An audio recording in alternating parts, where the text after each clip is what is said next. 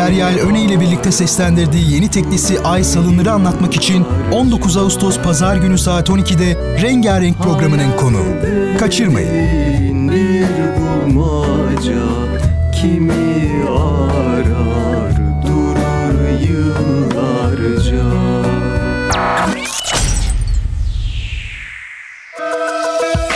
Samsun'un Gerçek Radyosu. Radyo Gerçek. Gerçek.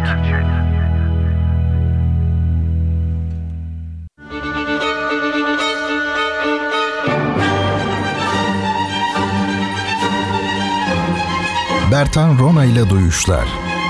Müzik, sanat, edebiyat, dil, kültür ve hayat üzerine duymak istediğiniz her şey bu programda.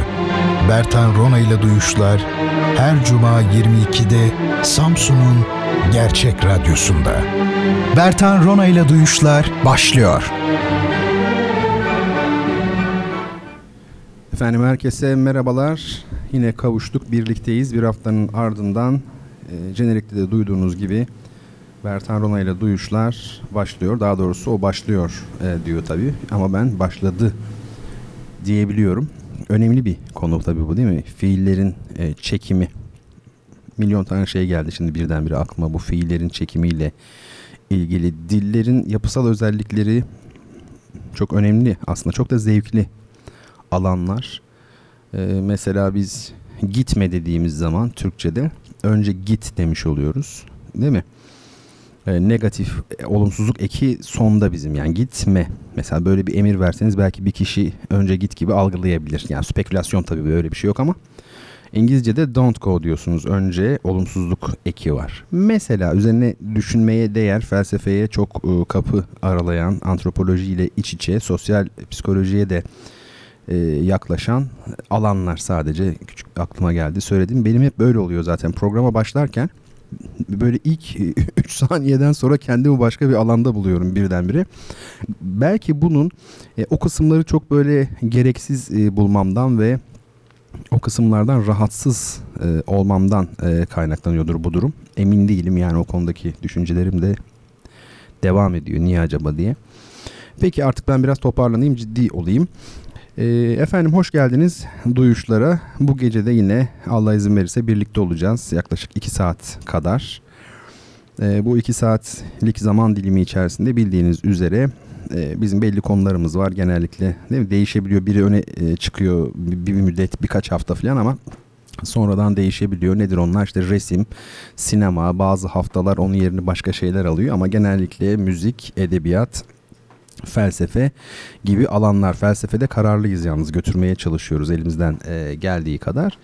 Şimdi e, bu gece yine her zaman olduğu gibi bu konulardan söz edeceğiz ve sizlere bol bol hediye kitap e, dağıtmaya çalışacağız. Efendim hediye kitaplarımızı sizlere Digiwall görüntüleme ve güvenlik sistemleri hediye ediyor. E, firmanın çok değerli yöneticisi Selçuk Bey hediye ediyor. Ben de e, siz değerli dinleyicilerim adına e, kendilerine bir kez daha teşekkür etmek istiyorum. Çünkü harika bir şey bu. Bir firmanın dinleyicilere kitap hediye etmesi. Başka bir şey değil. Kitap bu bakımdan da son derece önemli. Neymiş o kitaplar? Bu haftaki kitaplar. Şöyle bir bakalım. Efendim ne var? Sanatın İcadı. Larry Shiner'ın kitabı bu. Çok çok önemli bir kitap bence. İstifadeye şayan bir kitap. Ben almıştım bu kitabı. Geçen sene galiba okuduğumu hatırlıyorum. Ee, başka hangi kitaplar var? Ee, Sergüzeşt, Sami Paşazade Sezai. Ee, e, yalnız bu ismi telaffuz etmek için biliyorsunuz bu şey gibi, Şemsi Paşa pasajında boyu büzüşesi cener gibi bir şey oluyor. Zor hakikaten. Ee, bir de yorgun olduğunuz zaman e, daha da zor. Sergüzeşt var. Çok güzel e, hediyelerimiz arasında. Saatleri Ayarlama Enstitüsü. Ahmet Hamdi Tanpınar'ın yine klasikleşmiş, e, klasikleşmiş eseri. E, ve Sadun Aksüt'ün İstanbul'da Eğlence Hayatı, yani Cumhuriyet'ten günümüze kadar İstanbul'da eğlence hayatının izlerini sürmeye çalışan kitabı. İstanbul eğlence hayatı söz konusu olduğunda önemli e, bir nokta. Türkiye için tabii ki en önemli nokta diyebiliriz. E, şehrin demografik yapısı, değil mi? Özellikle e, sosyokültürel heterojenliği, çeşitliliği bunun başlıca nedenleri arasında üzerinde belki durulabilir. Ve bendenize ait e, İstanbul Koşukları adlı kitapta diğer dört kitapla birlikte birer adet hediye olarak gönderiliyor. Yani bu gece her gece olduğu gibi sekiz adet kitap hediye edeceğiz ama reklamımızı yaptık yani biz de, değil mi? Peki şimdi dört tane soru var tabii. O soruları bilebilmeniz lazım. Ee, Twitter'da ben Bertan Rona olarak varım. Bertan Rona olarak varım tabii. İşte bu da Türkçenin özelliklerinden biri. Mesela Ahmet vardı. Ne demek bu? Ahmet şimdi yok. Bir zamanlar vardı. Ya da Ahmet vardı. Yani varacağı noktaya varmış, ulaşmış. Bu da böyle bir şey. Ee, Twitter'da Bertan Rona olarak Ee, varım diyeceksin, doğru olan bu. Neyse, Instagram'da da aynı şekilde varım. Bertan Rona olarak beni oralardan bulabilirsiniz. Programda üzerinde duracağımız bazı görselleri takip edebilmeniz için Instagram'dan takip etmeniz e, faydalı olur. Sizlere yönelteceğim, kitaplar için yönelteceğim dört adet e, soruyu da ilk bilen kişi olabilmek için e, Twitter'dan Bertan Rona olarak beni takip etmeniz iyi olur. Çünkü her bir soruya cevap veren e, mention olarak yazın lütfen. İlk kişi kitabı kazanacak. E, e-mail ya da Instagram'dan soru cevapları almıyoruz sevgili dostlar. Oralardan da geliyor. E, lütfen oralara yazmayınız. Şimdi bir teşekkür borcum var benim. Önce onu dile getireyim. Sevgili Meryem Betül Koçak bana e, hayatta aldığım en orijinal, onu teslim edeyim yani, hediyeyi göndermiş ve çok kıymetli bir hediye gerçekten. Yani kıymetli olan hediye belli olur. Hemen belli olur. E, bu o tür bir hediye. Özel bir şey olduğu için tabii detayına giremem ama e, ben e, şehir dışından geldim buraya. Ucu ucuna yetiştim aslında programa. Ee, ve gelir gelmez arkadaşlarım sağ olsunlar bana ilettiler. Ben de şöyle bir açtım, e, şaşırdım çünkü hiç öyle bir hediye almamıştım. Neredeyse bütün ömrüm boyunca e, zarafet ve incelik e, akıyor hediyenin her yerinden. E, kendisine, sevgili e, Betül'e çok çok çok çok çok teşekkür ediyorum. Ee, tabii ki kendisine mukabele edilecektir. Onu da açık seçik rahmetli Özal'ın dediği gibi ifade etmek istiyorum efendim. Peki. Bugün on yedi Ağustos'un, konuşabilsem daha da güzel olacak. on yedi Ağustos'un felaketin yıl dönümü. Ee, ben o zaman, yani on yedi Ağustos doksan dokuz tarihinde e, İzmir'deydim. Konservatuvarda öğrenciydim. O geceyi hiç unutmuyorum. E, saat üçe kadar oturdum. E, ya arkadaşlar vardı ya bir şey yani, ama e, saat üçü bulmuştu aşağı yukarı. Yatağa girdim. Hani böyle yatağa girdiğinizde hemen uyumazsınız da böyle bir müddet, ne bileyim, yukarı falan bakarsınız ya, böyle sırt üstü yatarsınız şu bu. İşte bir müddet öyle geçti, birkaç dakika. Sonra da artık uyumaya karar verip, daha doğrusu vücut tabii o şeyi alıyor herhalde. Mutlaka bunun e, fizyolojik açıklaması vardır. Şöyle yan dönüp E, uyumaya karar verirsiniz ya, işte ben döndüğüm anda evin sallanmaya başladığını hissettim. O bölgede belediyenin e, düzenlediği böyle çok e, mikro bir hayvanat bahçesi düşünün. Çok küçük ama yani kümes büyüklüğünü a- aşmayacak şeyler ve genelde o tür hayvanlar. Söylendiğine göre e, gece boyunca bütün o canlıların hepsi e, hareket etmiş. Yani köpekler havlamış, işte efendim orada tavus kuşu varsa o böyle kanatlarını çırpmış veya başka bir şey, bilmiyorum yani, neyse. E, tabii ki korkunç bir şeydi.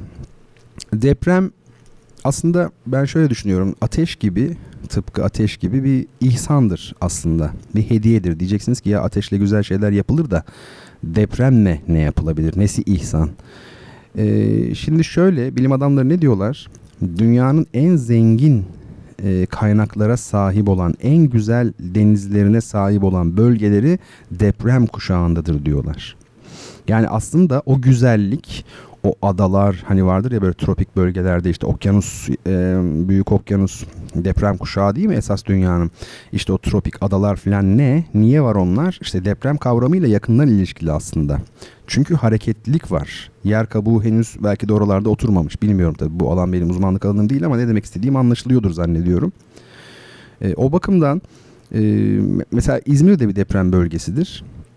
Jeotermal enerji vardır mesela İzmir'de. Her taraf o güzel güzel adalar, Ege adaları. E nereden bunlar? İşte tamamen hareketli olmasından, deprem bölgesi olmasından kaynaklanıyor. Ama mesele tabii bunu kullanabilmek, bunu değerlendirebilmek, depremin iyi taraflarını alıp yani e, bilimini alıp ahlakını almazsak tabiri caizse, değil mi? Yani yaparsın binanı, gerekli eğitimi verirsin çocuklarına, deprem esnasında ne yapmaları gerektiğini öğrenirler, hazırlıklı olurlar. O, o zaman işte sadece jeotermal enerjisini ya da Honolulu adalarını filan değerlendirirsin. Tabii şimdi bizde ne oldu? on yedi Ağustos doksan dokuzdan bu yana baktığımızda bu konuda bir yol alındı mı? Ben alınmadığı kanaatindeyim. Zannediyorum hiç kimse aksini iddia etmiyor zaten. Alındı, çok ilerledik diyen yok. Ama bu noktada da aslında bunu kişilerin, efendime söyleyeyim siyasi görüşlerin ve hatta hükümetlerin tasarrufunda gibi düşünmek de bence yanlış. Ben o kanaatli değilim. Ben bunun sistem tarafından üretildiğini düşünüyorum. Mesela Ee, şimdi söyleniyor ya bu toplanma alanları, depremde toplanma alanları işte dört yüz tane mi neymiş, yani bilmiyorum, net bilgim yok, o yüzden de böyle yanıltmış olmayayım kimseyi, ama çoğu işte bilmem ne oldu, alışveriş merkezi oldu falan filan, kalmadı deniyor. Şimdi işte e, bunun e, kaynağı aslında e, gündelik siyaseti de aşan, politikayı da aşan e, bir kaynaktır. O da dünyada şu an hüküm sürmekte olan, dünyanın genelinde hüküm sürmekte olan ekonomik e, yapılanmadır. Tamamen e, ranta dayalı, tamamen kar amacı e, güden e, yapılanma olduğu müddetçe bunun üzerinde durmanın, bunu konuşmanın hiçbir manası yoktur. E, böyle olacaktır yani, devam edecektir. Ben o kanaatteyim. Çok sevgili dinleyicilerimden Ramazan Can Pekcan beyefendi demiş ki, satranç ile felsefenin ilgisi var mı hocam? Ben müzik arasından sonra, yani ona programın ikinci kısmında değineceğim. Önce değinmek istediğim önemli bir konu var. Şimdi artık toplaşıyoruz. Ee, değil mi? Kulaklıkların başına mı nereye, radyo başına toplanın. Çünkü şu taş meselesi üstünde biraz duralım. Sevgili Rabia Atacan şunu sormuştu geçen hafta. Değerli taşlar ve insan üzerindeki etkileri. Yani değerli taşlar ve insan üzerindeki etkileri. Şimdi ee, sevgili Rabia, gel biz bunu taşlar olarak genişletelim. Yani değerli taşlar değil sadece. Ben taş kavramı üzerinde konuşmak istiyorum aslında, yani bir, bir, bir miktar. Ee, yani e, sevgili Rabia, e, senin kastettiğin şeyi aslında tam olarak ele almamış olacağız. Ama e, biliyorsun ben antika e, bir adamım. İstediği kişiye çay veren saçlı gibi, biliyor musunuz? Siz saçlı var bir tane. Siz hiç duymadınız mı saçlıyı? E, saçlı kim biliyor musunuz? Şeyde, Perşembe Yarımadası'nda, yani Ordu'nun Perşembe ilçesinde, orada yarımada vardır eski yol böyle. O yarımadayı dolaşır. Orada küçük bir çay evi olan bir abimiz, ee, uzun saçlı olduğu için saçlı demişler. Efendime söyleyeyim, çok güzel çayı vardır, efsanedir. Ama öyle herkes çay içemez orada yani. İstediği kişiye verir, istediği kişiye e, vermez saçlı. O bakımdan da e, ben de şimdi istediğim soruya cevap veriyor, istediğime vermiyorum. Onu eğip büküyorum, bunu buradan alalım falan gibi. Tabii yanlış anlaşılmasın.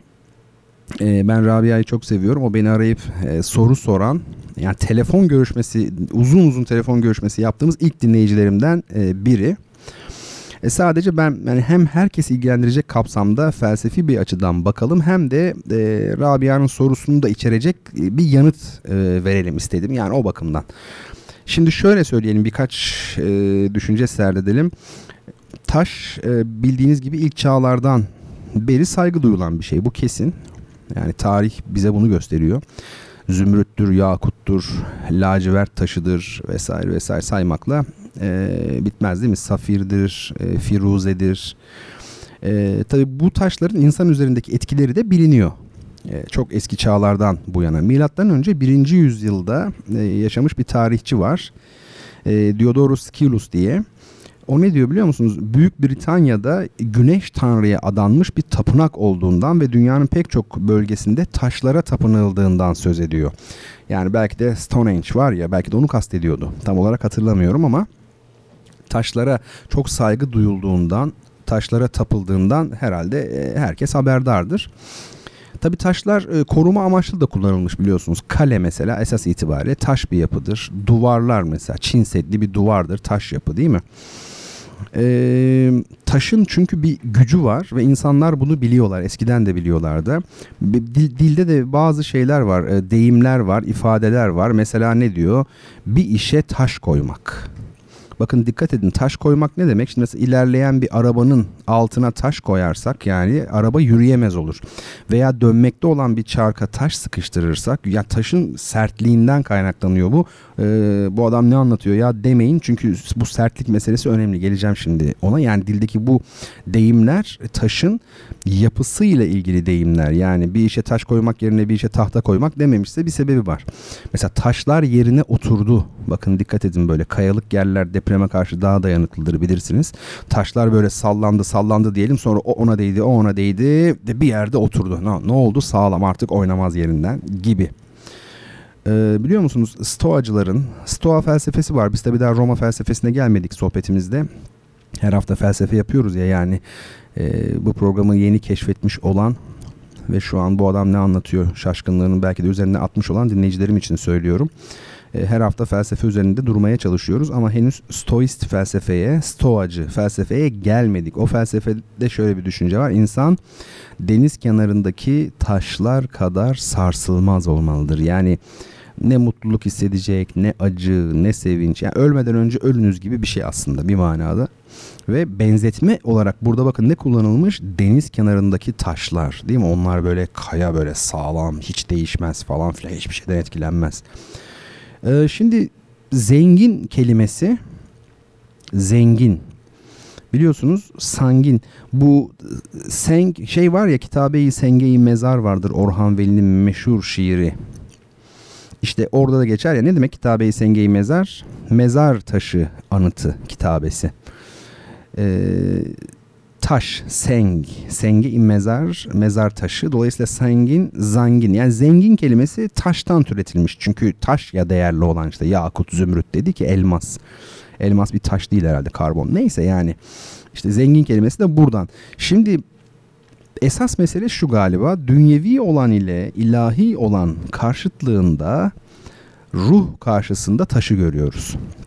Şimdi Ee, Hazreti Abdülkadir Geylani diyor ki ruh Latif isminin tecellisidir. Yani ne demek istiyor? Allah'ın Latif isminin tecellisi. Latif ince demek aslında.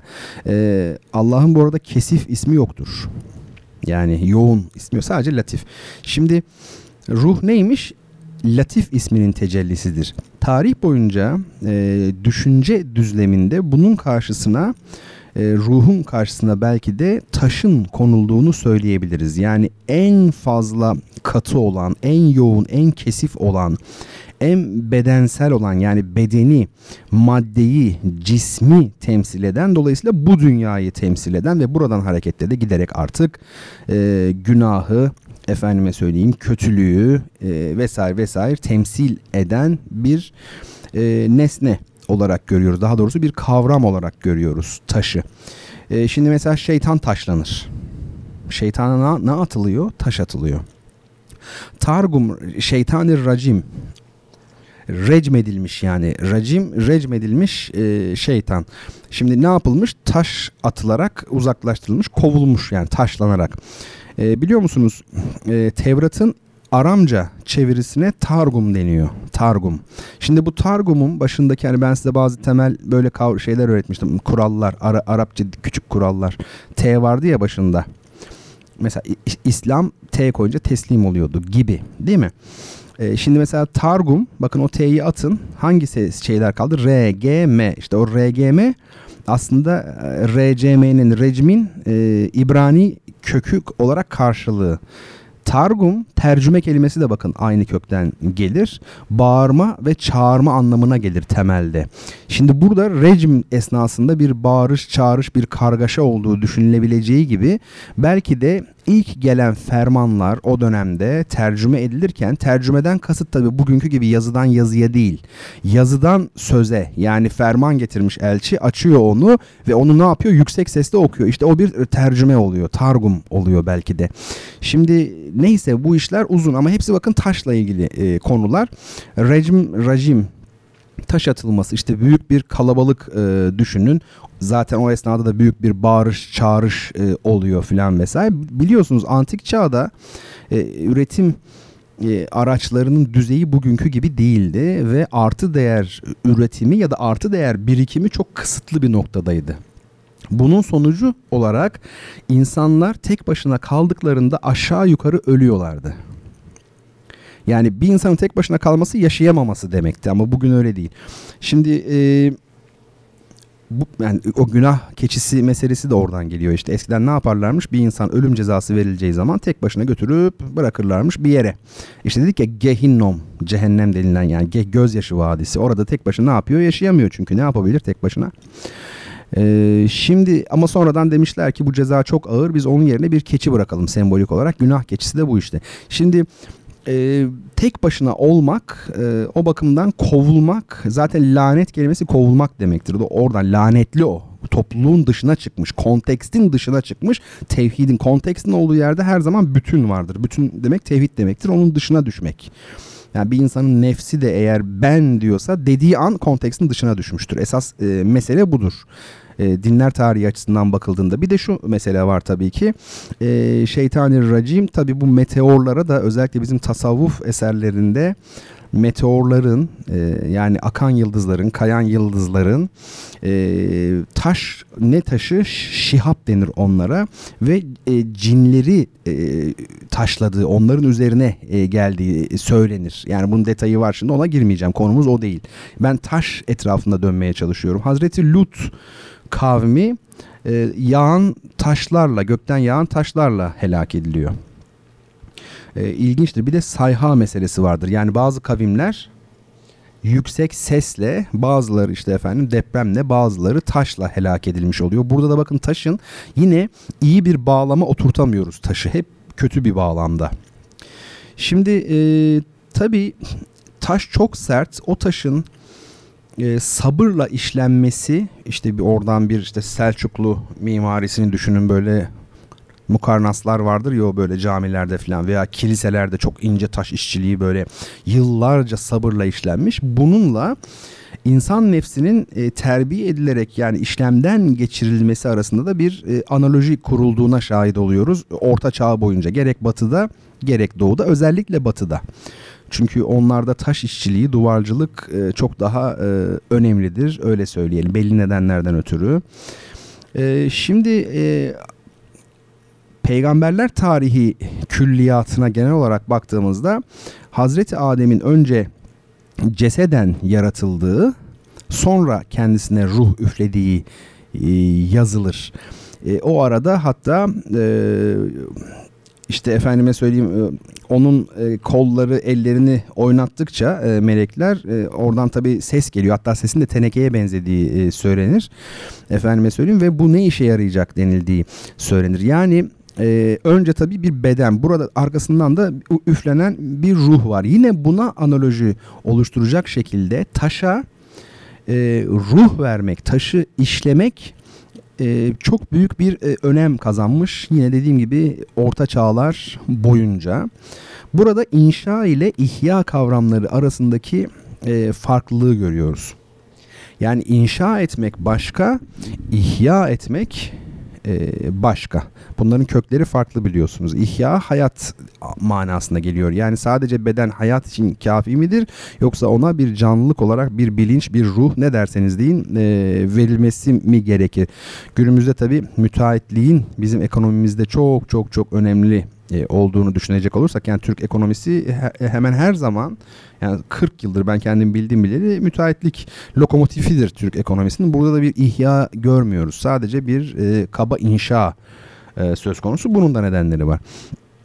Şimdi taş dediğimiz şey ağaca ve denize göre, dikkat edin, ölü gibidir aslında. Yani deniz hareket eder, ağaç da rüzgarla yaprakları dalgalanır ve canlıdır. Ama taş bunların karşısında hareketsiz, kesif, sert bir e, yapı, üzerinde işlem yapması zor. Yani hayata dair ne varsa taş onlara çok uzak.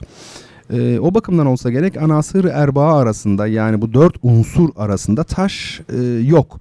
Hani vardır ya yine deyimlerde Allah seni taş eder filan. Taş, bakın dikkat edin, niye başka bir şey etmez de taş eder gibi bir korkutma yoluna gidilmiş. Bunu düşünelim. Yine bir şey vardı, bilmem e, hatırlar mısınız? Kim Ki Duk'un e, İlkbahar Yaz, Sonbahar Kış ve İlkbahar adlı bir filmi var. Filmin adı da kendi kadar uzun. E, şimdi E, bu filmde küçük bir çocuk var. Uzak Doğu filmi tabii bu. Uzak Doğu derken yani Japon herhalde sineması, yanlış hatırlamıyorsam. E, yoksa Kore miydi? Çocuk e, yetiştiriliyor bir şeyde. Bir ustanın e, yanına veriliyor. Manastır gibi bir yerde tek başına. Orada işte bir gün ne yapıyor? Bir tane e, kurbağanın ayağına taş bağlıyor. Suyun içinde kalıyor kurbağa. Çıkamıyor. Balığa da bağlıyor falan filan. Böyle onlara bu çeşit bir işkence yapıyor. Sonra bunu görüyor ustası, fakat e, çocuğa gizlenerek, çocuk da dört yaşında falan, gizlenerek tekrar e, konakladıkları yani barınakları olan yere gidiyor gidiyor. Sonra da gece çocuk uyurken onun sırtına böyle bir taş bağlıyor. Yani bize göre çok büyük değil ama dört yaşında çocuk için de fena değil yani. Kalkıyor, diyor ki çocuk, yani usta diyor, sırtımda bir taş var diyor. Ne olmuş olabilir diyor. Usta da diyor ki onu diyor balığa ve kurbağaya sor diyor. Onlar diyor bu taşı diyor nasıl taşıyor zannediyorsun diyor. Biraz azarlıyor. Ondan sonra diyor ki şimdi o taşla birlikte diyor git tekrar oraya, dün oynadığın yere ve diyor kap şeyi kurbağayı ve balığı bul diyor. Ama eğer bir tane daha vardı, hatırlamıyorum, üç canlı, onlardan diyor biri bile ölmüşse sen bu taşı diyor hayatın boyunca diyor kalbinde taşıyacaksın diyor. Yani filmin vurucu yerlerinden bir tanesi, hani vardır ya böyle kalbinde taşımak gibi, taşı taşı taşıyorsun adı üzerinden. Taşımak fiille taş arasında da ilgi var mı? Bakın hiç düşünmemiştim, bakmak lazım. Cehennem ateşinin çırası insanlar ve taşlar diyor Bakara suresinin yirmi dördüncü ayeti. Normalde biliyorsunuz değil mi, bu numara vermek, ayetlere numara vermek aslında olmayan bir şeydir bizde. Bu sonradan tabii, belki de bir takım zaruretlerden dolayı, ama sonradan hani hafızlar bunları bilmez yani yirmi dört, otuz iki bilmem ne filan gibi.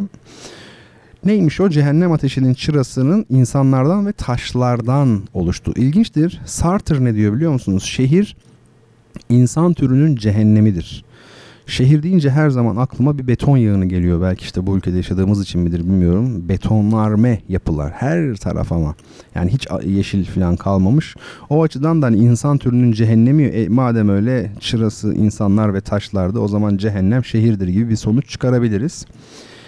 Eskiden beri zaten bu ateş e, yani insan delirdiği zaman, mesela Herakles, Yunan mitolojisinin Süpermen'i, E, herhalde yani Aşil de dahil olmak üzere en e, süper kahramanı Herakles'tir. Yani Romalıların Herkül dediği.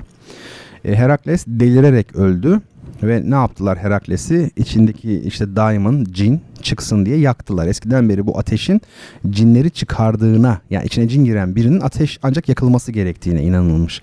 İşte bu şeyden, e, Greco-Roman kültüründen gelen bir şey ama tabii şeye de, e, Katolik kilisesine de geçmiş. Engizisyon biliyorsunuz pek çok insanı o şekilde ne yapıyor? Yakıyor. Niye? Benim gibi ko- düşünmüyor, benim gibi konuşuyor. O zaman kesin bu şeytan var içinde. Yak- yakalım o şekilde çıksın, onu da kurtarmış oluyoruz falan gibi bir düşünce. Tabii bunlar daha çok dinler tarihi açısından taşın e, bir takım görünümleri.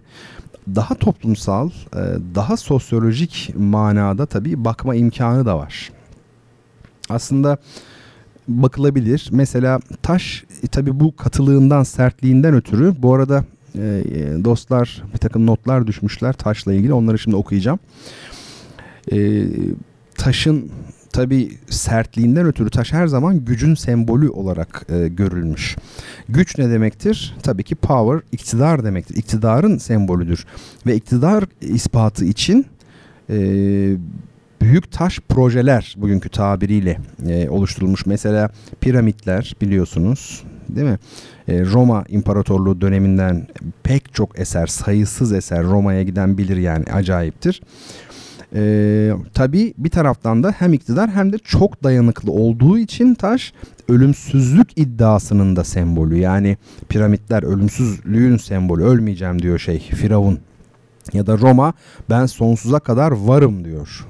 Benden yani ölü, fena kavramı var ya, fani olma, ölümlülük, bunu aşma iddiasının nesnesi olarak belki de yani onun sembolü olarak görülmüş e, taş dediğimiz şey.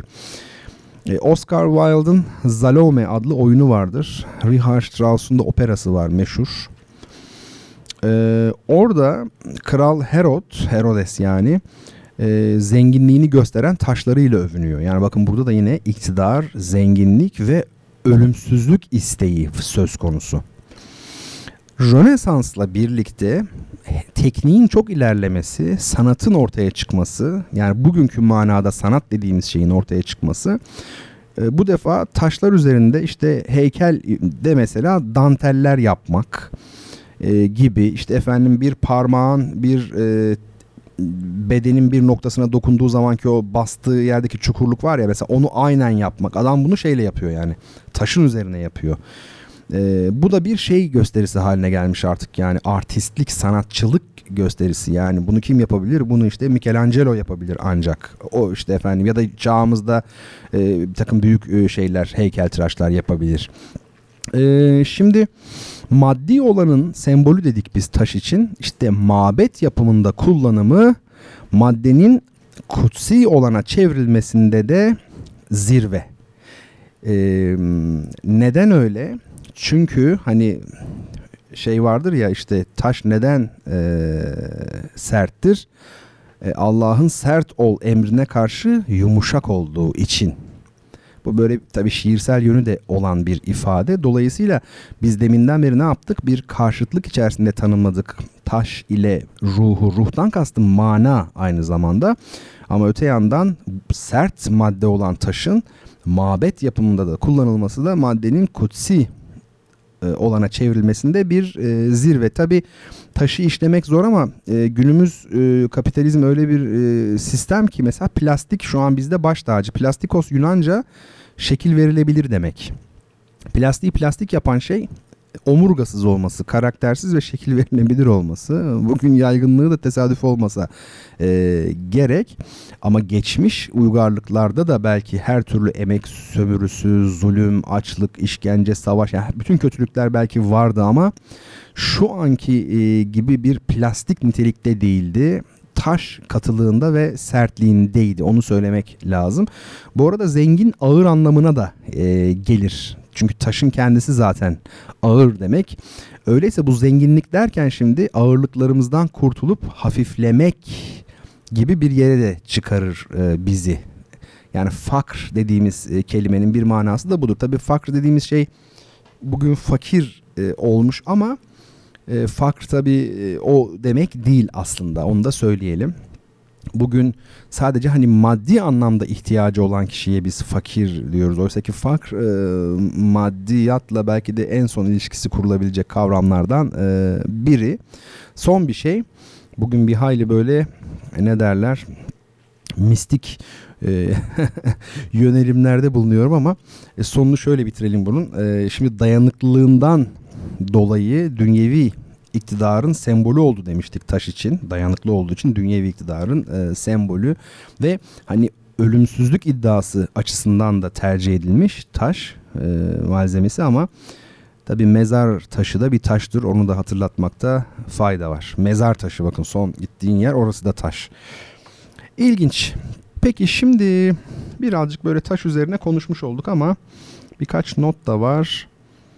Ee, sevgili Burcu Ece Korkmaz demiş ki gözlerim de uzağa görmüyor ama Lalibela oyma kaya kiliseleri on bir adet ve tamamı kayalardan oyularak yapılmış. Evet, bir sebebi olsa gerek yani taştan yapılmasının, mutlaka gündelik hayatla ilgili bir sebebi vardır, sağlam olsun bilmem ne falan diye, ama benim dediğim gibi mana ile ilgili bir sebebi de vardır.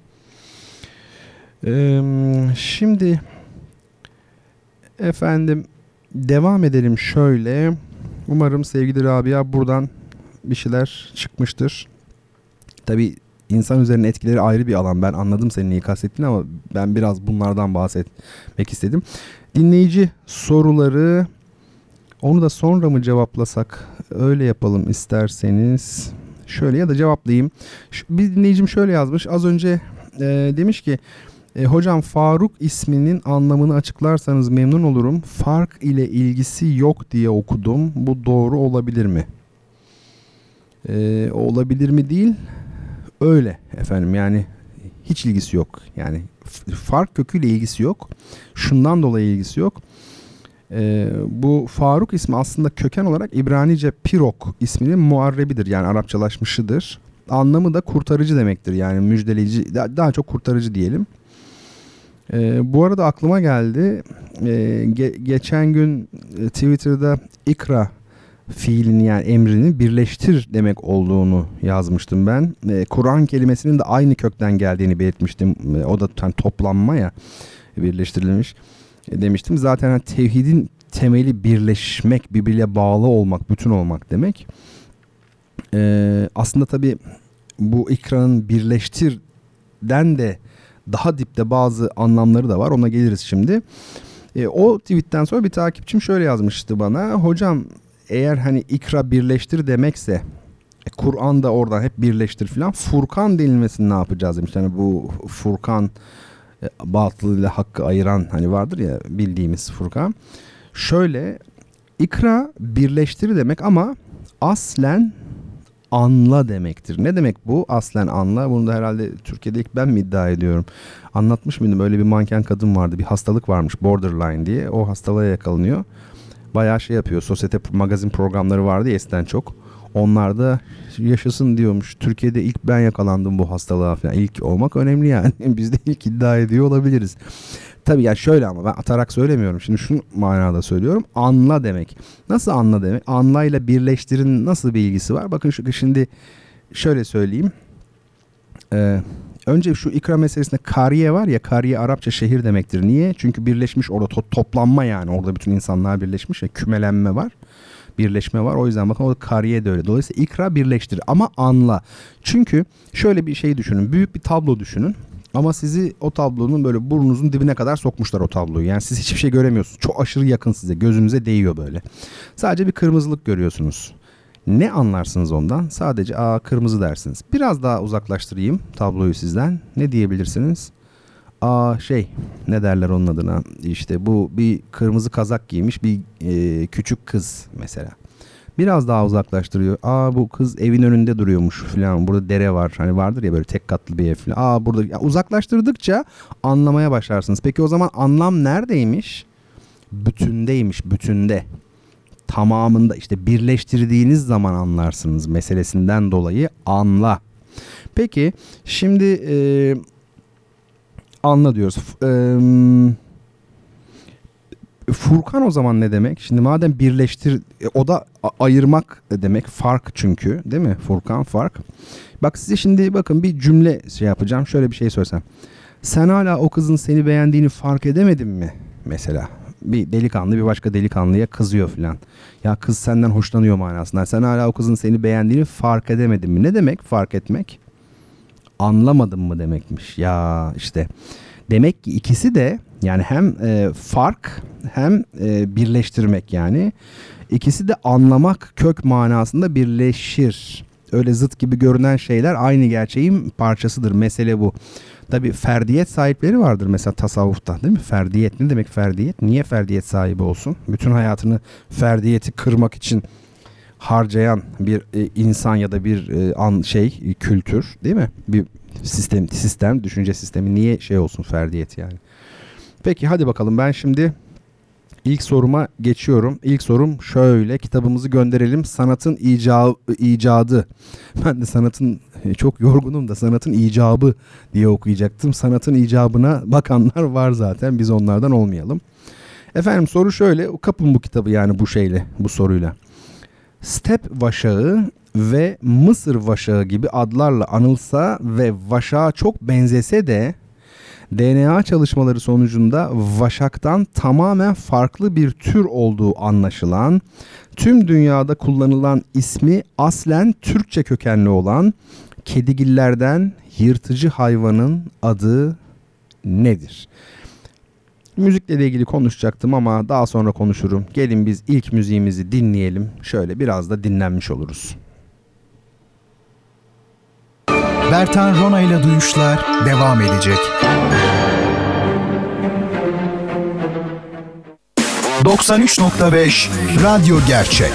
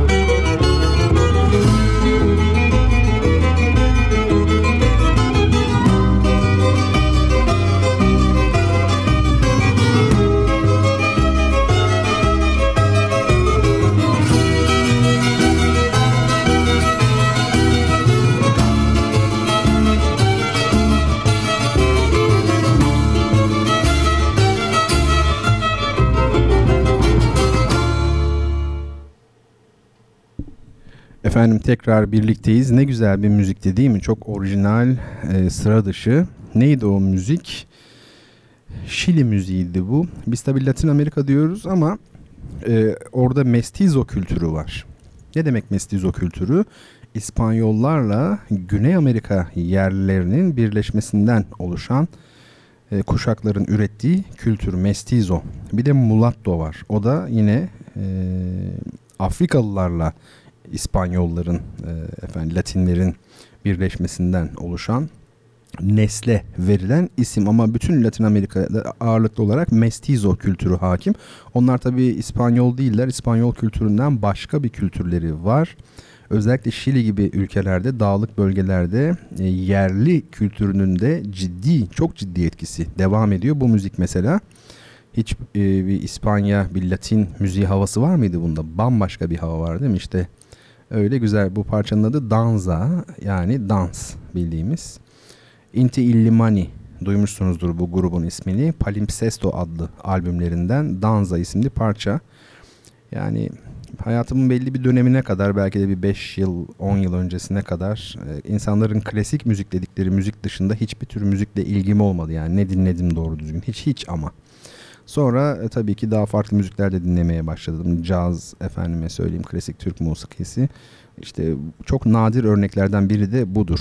Bu kapsam dışındaki e, müziklerden benim beğendiğim ve dinlediğim bu hoş, hakikaten çok renkli, güzel panflüt var değil mi içerisinde?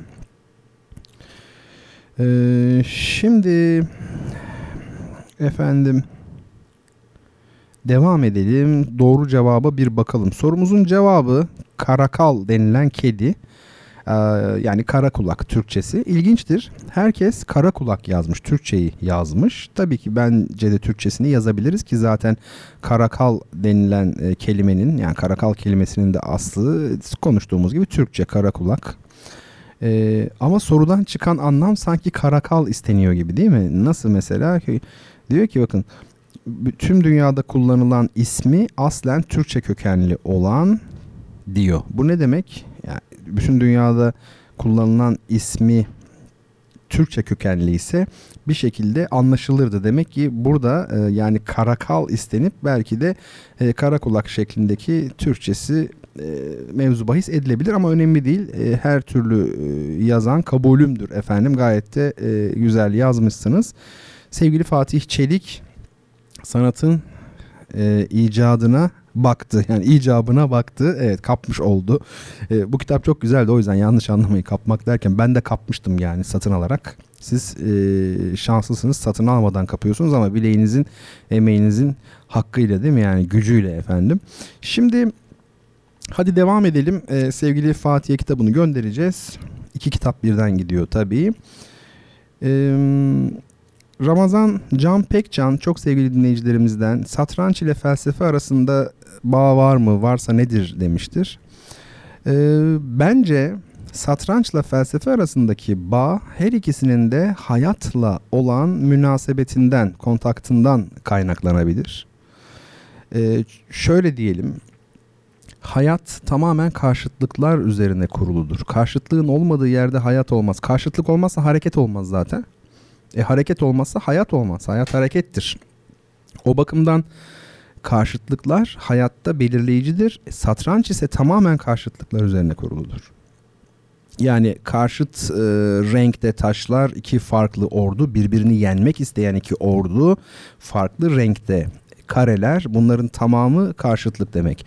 Hayatta olduğu gibi satrançta da bir taktik ve strateji meselesi var. Strateji başkadır. Taktik çok daha başka bir şeydir. Daha lokaldir taktik, daha kısa sürelidir. Oysa strateji daha derinlemesine ve geniş bir bakış ister. Keşke satranç bilseniz, hepiniz yani bilseniz ve belli bir seviyede bilseniz de bir oyunda bir strateji belirlemenin e, ne kadar önemli ve ne kadar zevkli olduğunu böyle iliklerinize kadar e, hissetseniz. Bunu çok isterdim herkesin e, hissetmesini. Hayatta olduğu gibi satrançta da kazanıp kaybetmek söz konusu, bir rekabet söz konusu. Ben hep söylüyorum, bakın şimdi bizde sınav kültürü var. Sınav kültürü bir tehlikeyi de beraberinde getiriyor bugünkü dünyada, ama geçmiş için olsa böyle konuşmazdım. Orta çağ için farklı konuşurdum. Ama bugünkü dünyada şimdi siz sınava girdiğinizde öğrenciler olarak sınava girdiğinizde ya da hoca olarak öğrencilerinizi e, sınava tabi tuttuğunuzda, imtihan ettiğinizde onlara şunu vaat etmiş oluyorsunuz. yetmiş al, geç. Yani yetmiş alan herkesin geçeceğini vaat ediyorsunuz ve e, talebe bunu biliyor. Ben yetmiş alırsam geçerim diyor. Oysa hayat böyle değil. Hayatta siz iş başvurusuna gittiğinizde, daha evvel de söylemiştim bunu. Adam üç kişi alacak mesela, şirketin sahibi. Artık e, başvuran üç kişi mi var, beş mi var, on mu var, bin mi var? O tamamen senin e, şansına kalmış yani. Dolayısıyla sen ilk üçe girmek zorundasın. Yani rekabet ve yarışma var. E, rekabet Arapça görmekle, gözetmekle, görmekle ilgili bir kavram. E, satrançta da tamamen rakibin, yani satranç kadar birbirini e, rakiplerin izlediği bir oyun bilmiyorum ben. Hayatımda hiç görmedim. E, birinin avantajlı başlaması. Hep deriz ya, mesela kızlar konuşurlar e, kendi aralarında. Jale ja, zaten e, şanslıymış şekerim falan diye. Babası zengin falan. Baksana Londra'da okudu mesela. O hayata hep önde başladı. bir sıfır önde başladı. Vardır ya böyle. O, o zaten doğuştan bilmem ne şanslı falan. Ve aynı şey erkekler için de geçer. Erkekler de konuşurlar kendi işlerinde. Mesela zor bir işte çalışan, geçim derdinde olan biri söyleyebilir. Baksana adamın altında son model araba falan. Biz ne yapalım falan, o zengin doğmuş gibi. Size sorsam acaba cevap verir misiniz? Satrançta da belki şaşıracaksınız, bilmeyenler şaşıracaklar ama satrançta da bir taraf avantajlı başlıyor oyuna. Şaka değil, gerçek. Çünkü biz şunu biliriz ya, hani e, satrançta hiç şey yok. Ee, şansa yer yok. Evet, hiç yok. Doğru ama yani asla tavla gibi falan olamaz. Tamamen e, yani şansla ilgisi yoktur şu satrancın. Oynayacaksınız, kazanacaksınız ya da kaybedeceksiniz. Ama böyle çok çok çok çok çok cüzi, çok aşırı derecede küçük bir avantaj kime aittir? Beyazlara aittir. Çünkü e, beyazlar başlar satranç oyununda. Yani kimin ilk başlayacağı sorusunun cevabı beyazlardır. Beyazlar başlarlar. İlk hamle yapmış olmanın bir avantajı vardır. Bir hamle öndeler çünkü. Daha atak oynayabilirler mesela. Satrançta tempo çok önemli bir şeydir. Zaman. Bazen bir hamleyi ya yaparım, şunu da oynayayım da şunu şuradan yapayım dersiniz. on beş yirmi hamle o hamleyi yapamazsınız. Çünkü neden biliyor musunuz? Siz ne dediniz? Ya şunu da şurayı da kurtarayım da orayı yaparım o hamleyi. Rakibiniz öyle bir hamle yapar ki siz ona cevap vermek zorunda kalırsınız. O, o, o, o derken sizin o düşündüğünüz hamle hayal olur birdenbire ve maçı da kaybedebilirsiniz. Yani tempo çok önemli bir şey. Neyse, beyazın avantajlı başladığını satranç bilmeyenler öğrenmiş oldular ama küçük bir avantaj. İlginçtir. Satranç oyununda en güçsüz taş şahtır. Yani şah hep saklanır. Bütün ordu tarafından korunur. Gerçek bir savaşta olduğu gibi. Hiçbir farkı yoktur aslında, biliyor musunuz? Satrançtaki e, mücadele gerçek bir savaşa benzer. Yani şah ya da padişah herhalde ortada savaşmaz. Değil mi? O yani safların gerisinde korunur sürekli olarak. Zaten amaç nedir? Şahı almaktır. Ama ilginçtir. Bu kadar güçsüz bir taş olan şah oyun sonunda bizzat çok güçlü bir figür olarak savaşa katılır. Bunun için de satrancı bilmek lazım, ne demek istediğimi anlamak için. Bilenler vardır mutlaka. Yani şah kendi işini kendi görmeye başlıyor. Aristokrasi ile proletarya meselesi yani. Öyle değil mi? Birdenbire proleter oluyor şeyin sonu. Öyle filmler var ya, böyle adam çok zengin falan şu bu. Sonra burnu sürtüyor falan. Kendi emeğiyle yaşamayı öğreniyor ve mutlu oluyor. İşte güneş doğuyor. Ee, al al yanakları oluyor falan. İşte yani aristokrasi ile proletarya. Bakın böyle toplumsal bir gönderme yaptım. Tabii şunu söyleyelim son olarak, akıl gerektiren bir oyun olduğu için hem düşünürler satranç oynamıştır hem de tarihte satranççılar felsefe yapmıştır. Kim derseniz Emanuel Lasker, ikinci Dünya Satranç Şampiyonu, bu programda da üzerinde durduğumuz çok önemli büyük bir isim. O mesela aynı zamanda bir felsefeciydi. Ya tamam, Nikolay Hartmann değildi, Heidegger değildi ama önemli bir felsefeciydi. Bunu sadece Ramazan Can Pekcan beyefendi not alsın diye söyledim. Emanuel Lasker'in felsefe çalışmaları incelenebilir. Almanca. Ama İngilizce çevirisi de vardır mutlaka. Almanca olduğunu zaten biliyorum da İngilizcesini açıkçası görmedim. Aramadım yani özel olarak. Ben böyle yıllar evvel bir kitapta bir yerde görmüştüm. Don Giovanni operası ile ilgili bir yazı. Don Giovanni. E, kimin operası? Mozart'ın. Don Giovanni'yi biliyorsunuz işte, Çapkın, Zampara filan. E, ondan sonra Ee, orada Don Giovanni satranç oynuyordu böyle. İlginçtir yani ni- niye satranç değil mi? Don Giovanni ve niye satranç? Orada tabii bir geometri meselesi var. Taşların böyle kare kare kare çizgili bir şekilde olması, geometrik şekillerin olmalı. Geometri ne demektir? Nicelik demektir. Nicelik gerçekten nicelik demektir. Nicelik Don Giovanni'nin kadınlara bakışıdır. Yani Don Giovanni çok fazla kadınla birlikte olmak isteyen bir karakter. Ne kadar çok kadınla birlikte olursa yani o aslında e, tek tek kadınların e, peşinde. Yani ama mümkün olduğu sayıda çok e, şey e, kadınla birlikte olmak istiyor. Yani onun için e, nicelik demek. Nitelik söz konusu değil yani nitelik aramıyor. Bu anlamda e, hatırlıyorum yani Don Giovanni ve geometri üzerine... Satranç üzerine epey düşünmüştüm. Düşünmeye de değer. Sadece böyle siz Allah Allah çok ilginç yani nicelik hiç böyle bakmamıştım falan filan demeniz için bunu söyledim. Gerçi bu programda herhalde en bol söylediğiniz şey yani hiç böyle düşünmemiştim meselesi. E o zaman e, iyi yani. Şimdi gelelim bir enstrümana. Çalgıları tanıyoruz e, biliyorsunuz son haftalarda. Ne demiştik? Orkestrayı oluşturan yani senfonik orkestrayı oluşturan üç grup var demiştik. Bir tanesi üflemeli çalgılar, biri yaylı çalgılar, biri de vurmalı çalgılar. Şimdi yaylı çalgıları tanıdık. Keman, viola, violonsel ve kontrabas.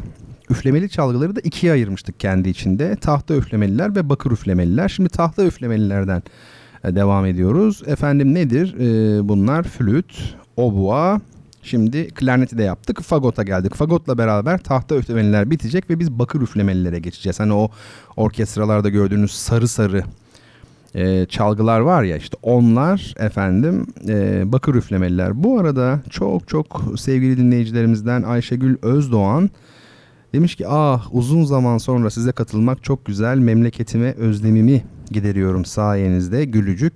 Aramızdaki iki saat farkla sizi İngiltere'den anca yakaladım demiş. Efendim merhabalar İngiltere'ye tabii ki öncelikle size çok çok selamlar. Biz buradayız. Ee, bekleriz. Her e, hafta cuma geceleri Ayşegül Hanım siz de bizi dinleyin efendim. Kopmayalım yani. Peki. Ee, şimdi... Bakır nefesliler var ya o sarı renk olanlar onlara haftaya geçeriz artık. Fagot üzerinde duralım. Fagot'un adından da anlaşılabileceği gibi bir Alman köken söz konusu yani değil mi? Fagot bakın Almanca oldu. İtalyanca değil yani Fransızca da değil bu kelime. E, Fransızca basson diye veya İngilizce basson deniyor. Bu da baston demek. Zaten bildiğimiz hani basson e, çalgının şekli. Ben fotoğraflarını e, paylaştım. Sizden ricam Instagram'dan e, bakmanızdır. Üç tane fotoğraf paylaştım. Bunlardan bir tanesi bildiğimiz fagot yan duruyor. Gayet e, güzel bir fotoğraf aslında. Ama burada boyutları anlaşılmıyor diye ben böyle bir de insanların elinde görünsün diye internetten sizin de hemen Google görsellerin ilk sayfasından bulabileceğiniz bir şeyler ekledim. Ama bu e, ikinci fotoğraf e, kadının elinde bakın fagot var. Burada fagot biraz küçük bilmiyorum ya kadın çok iri bilemeyiz onu ya arkasında bir ölçek olabilecek bir şey pek yok. Normalde fagot böyle elde flüt gibi durmaz yani daha büyük bir çalgı aslında e, fagot. E, işte tutuluşu da bu şekilde bakın kırk beş derecelik bir açıyla tutuluyor. Bir sonraki fotoğrafa baktığınızda da bu da kötü bir fotoğraf. Bu da kontrfagot yani fagotun daha pes seslisi daha kalın seslisi yani bunlar aile ya. Piccolo flüt var, normal flüt var. Obua var, daha pes sesli olarak korangle var. Klarnet var, bas klarnet var. Bu da fagot ve işte en son gördüğünüz kontur e, fagot. Çizgi filmlerde ton ton dedeler olur ya böyle. Onlar işte bu çalgı seslendirir böyle. Hep böyle bir müzik. O o o i, i, imajinasyonda o canlanır yani her zaman. E, şimdi biz tabii Mozart'ın ünlü bir fagot konçertosu var. Biz daha eskilerden Vivaldi'den bir örnek dinleyeceğiz ama bu müzik arası değil. Bu sadece fagotun sesini sizler duyun diye. Ee, şimdi sevgili yönetmenimden rica edeceğim. O da bize küçük bir çalacak. Ee, şöyle bu Vivaldi'nin fagot konçertosu ilk başta orkestra giriyor küçük orkestra. Ondan bir müddet sonra fagot girecek. Dikkatli takip ederseniz müzisyen olmayanlar için söylüyorum. Fagotun girdiği yeri e, net bir şekilde belirleyebilirsiniz. Yani önce orkestra giriyor ama bu ne konçertosu? Fagot konçertosu. Yani fagot için yazılmış. Solist çalgı, solo çalgı fagot ve bir süre sonra o giriyor. Girdikten sonra da böyle azıcık daha dinleyelim. Fagotun sesini duyalım. Ondan sonra e, ben sohbetime yine buradan devam edeceğim. Dediğim gibi müzik arası vermiyoruz. Sadece küçük bir örnek efendim.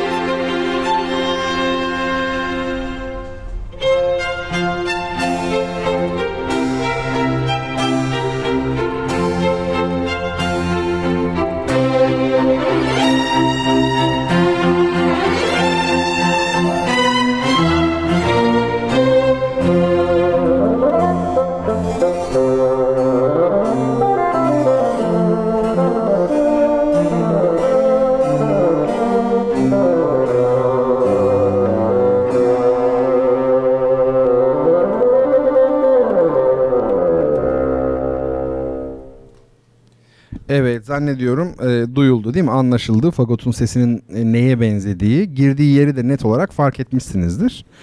Öyledir yani konçertolarda gelenek önce orkestra çalar bir müddet, ondan sonra da değil mi? Fagot yani solo çalgı girmiş oluyor. Bu Vivaldi'nin Fa Majör Fagot Konçertosu'nun ilk bölümünün başlarıydı işte, hemen başıydı. Allegro non molto başlığı. Bunları da çok duyuyorsunuzdur eminim. Allegro ma non troppo. İtalyanca bunlar ne demek yani değil mi? Allegro non assai. Mesela ne diyor? Allegro ma non troppo ya da allegro non molto. Allegro hızlı demek. Non molto o kadar değil diyor. Yani hızlı ama çok da hızlı değil. Bunlar tabii bir konvansiyonla yani e, bir uzlaşmayla bir konsensüs ile bazı kabuller haline gelerek yüzyıllar boyunca üç aşağı beş yukarı değişmeden kalmış. Yani bir besteci allegro ma non troppo dediği zaman hangi tempoyu istiyor e, belli. Ama günümüzde metronom var. Besteciler bu tür başlıkları, İtalyanca başlıkları gittikçe daha az atar oldular. Metronom kullanıyorlar. Metronom numarası bu diyor. Otomatikman hızını belirlemiş oluyorsunuz. Peki efendim, şimdi ikinci soruya geçeceğim. İkinci soru şöyle. Hangi kitabı gönderiyoruz? E, Sergüzeşt romanını gönderiyoruz. Sami Paşazade Sezai'nin romanı değil mi? Yanlış söylüyorsam beni düzeltin ne olur. Dedim ya bu gece oldukça ben yorgunum. Yoldan da geldim. E, sürçülisan edebilirim efendim. Affedersiniz siz de beni diye ümit etmekteyim. Soru uzun, cevabı çok kısa. yirminci yüzyılın ilk yarısında Chicago'da etkinlik gösteren, siyasi nüfuzu ve bağlantıları sayesinde uzun süre hapse girmeyen ancak sonunda çok basit bir vergi kaçakçılığı dolayısıyla yakalanan, tatlı dil ve bir tabanca tatlı dilden daha etkilidir sözünün sahibi, pek çok mafya filmine ilham kaynağı olmuş, ismi gangsterlik ile özdeşleşmiş Napoli asıllı ünlü suç örgütü lideri kimdir? İnanılmaz bir soru oldu değil mi? Çok uzun çünkü yani. Ee, bakalım sorunun cevabı nasıl gelecek? Şeyi biliyor musunuz, hani Fahrettin Kerim Gökay ile Tito'nun karşılaşması. Zamanında Fahrettin Kerim Gökay ile Tito İstanbul'da karşılaşıyor. Daha doğrusu Tito İstanbul'a geliyor galiba. Fahrettin Kerim Gökay, tamamen atacağım ama böyle bir şey işte, ben diyor ki et, karşılaşıyorlar e, yani hala karşılaşmak diyorum ya, uçaktan inince karşılıyor Fahrettin Kerim Gökay Tito'yu, Yugoslavya Devlet Başkanı Tito. Diyor ki Gökay, ben diyor işte e, ne olsun İstanbul valisi, aynı zamanda İstanbul Belediye Başkanı, garnizon komutanı, orgeneral, ordinarius profesör doktor Fahrettin Kerim Gökay diyor. Tito da bakıyor şöyle yüzüne, Tito diyor, sadece bu kadar değil mi? Tito, çok güzel. Bunun gibi oldu, soru uzun ama cevabı e, oldukça kısa. Böylelikle de kopya vermiş olabilirim. Şimdi felsefeye devam edelim mi? Gelin şöyle adam akıllı ama güzel bir şekilde devam edelim. Ee, bakalım neler olacak felsefede. Şimdi size çok önemli bir şey söyleyeceğim. kitabın cevabını yazmayı bırakın. Direkt bırakın yani zaten. Hiç hiç önemi yok. Bu anlatacaklarım yanında hiç önemi yok. Yani sıfır. Ee, şöyle. Şimdi e, felsefeyi hatırlarsanız Yunan felsefesini üç döneme ayırmıştım ben başlarken. Bu şekilde olacak demiştim. Bir tanesi neydi? Doğa felsefesiydi. Bir tanesi insan felsefesiydi. Bir tanesi sistematik felsefeydi. Şimdi doğa felsefesi aynı şöyle bir bebeğin hayatı gibi düşünün. Bebek önce ne yapar? Çevreyi tanır değil mi? Annesini görür. Sen der yani önce. Aslında sen demeden bebek ben diyemez.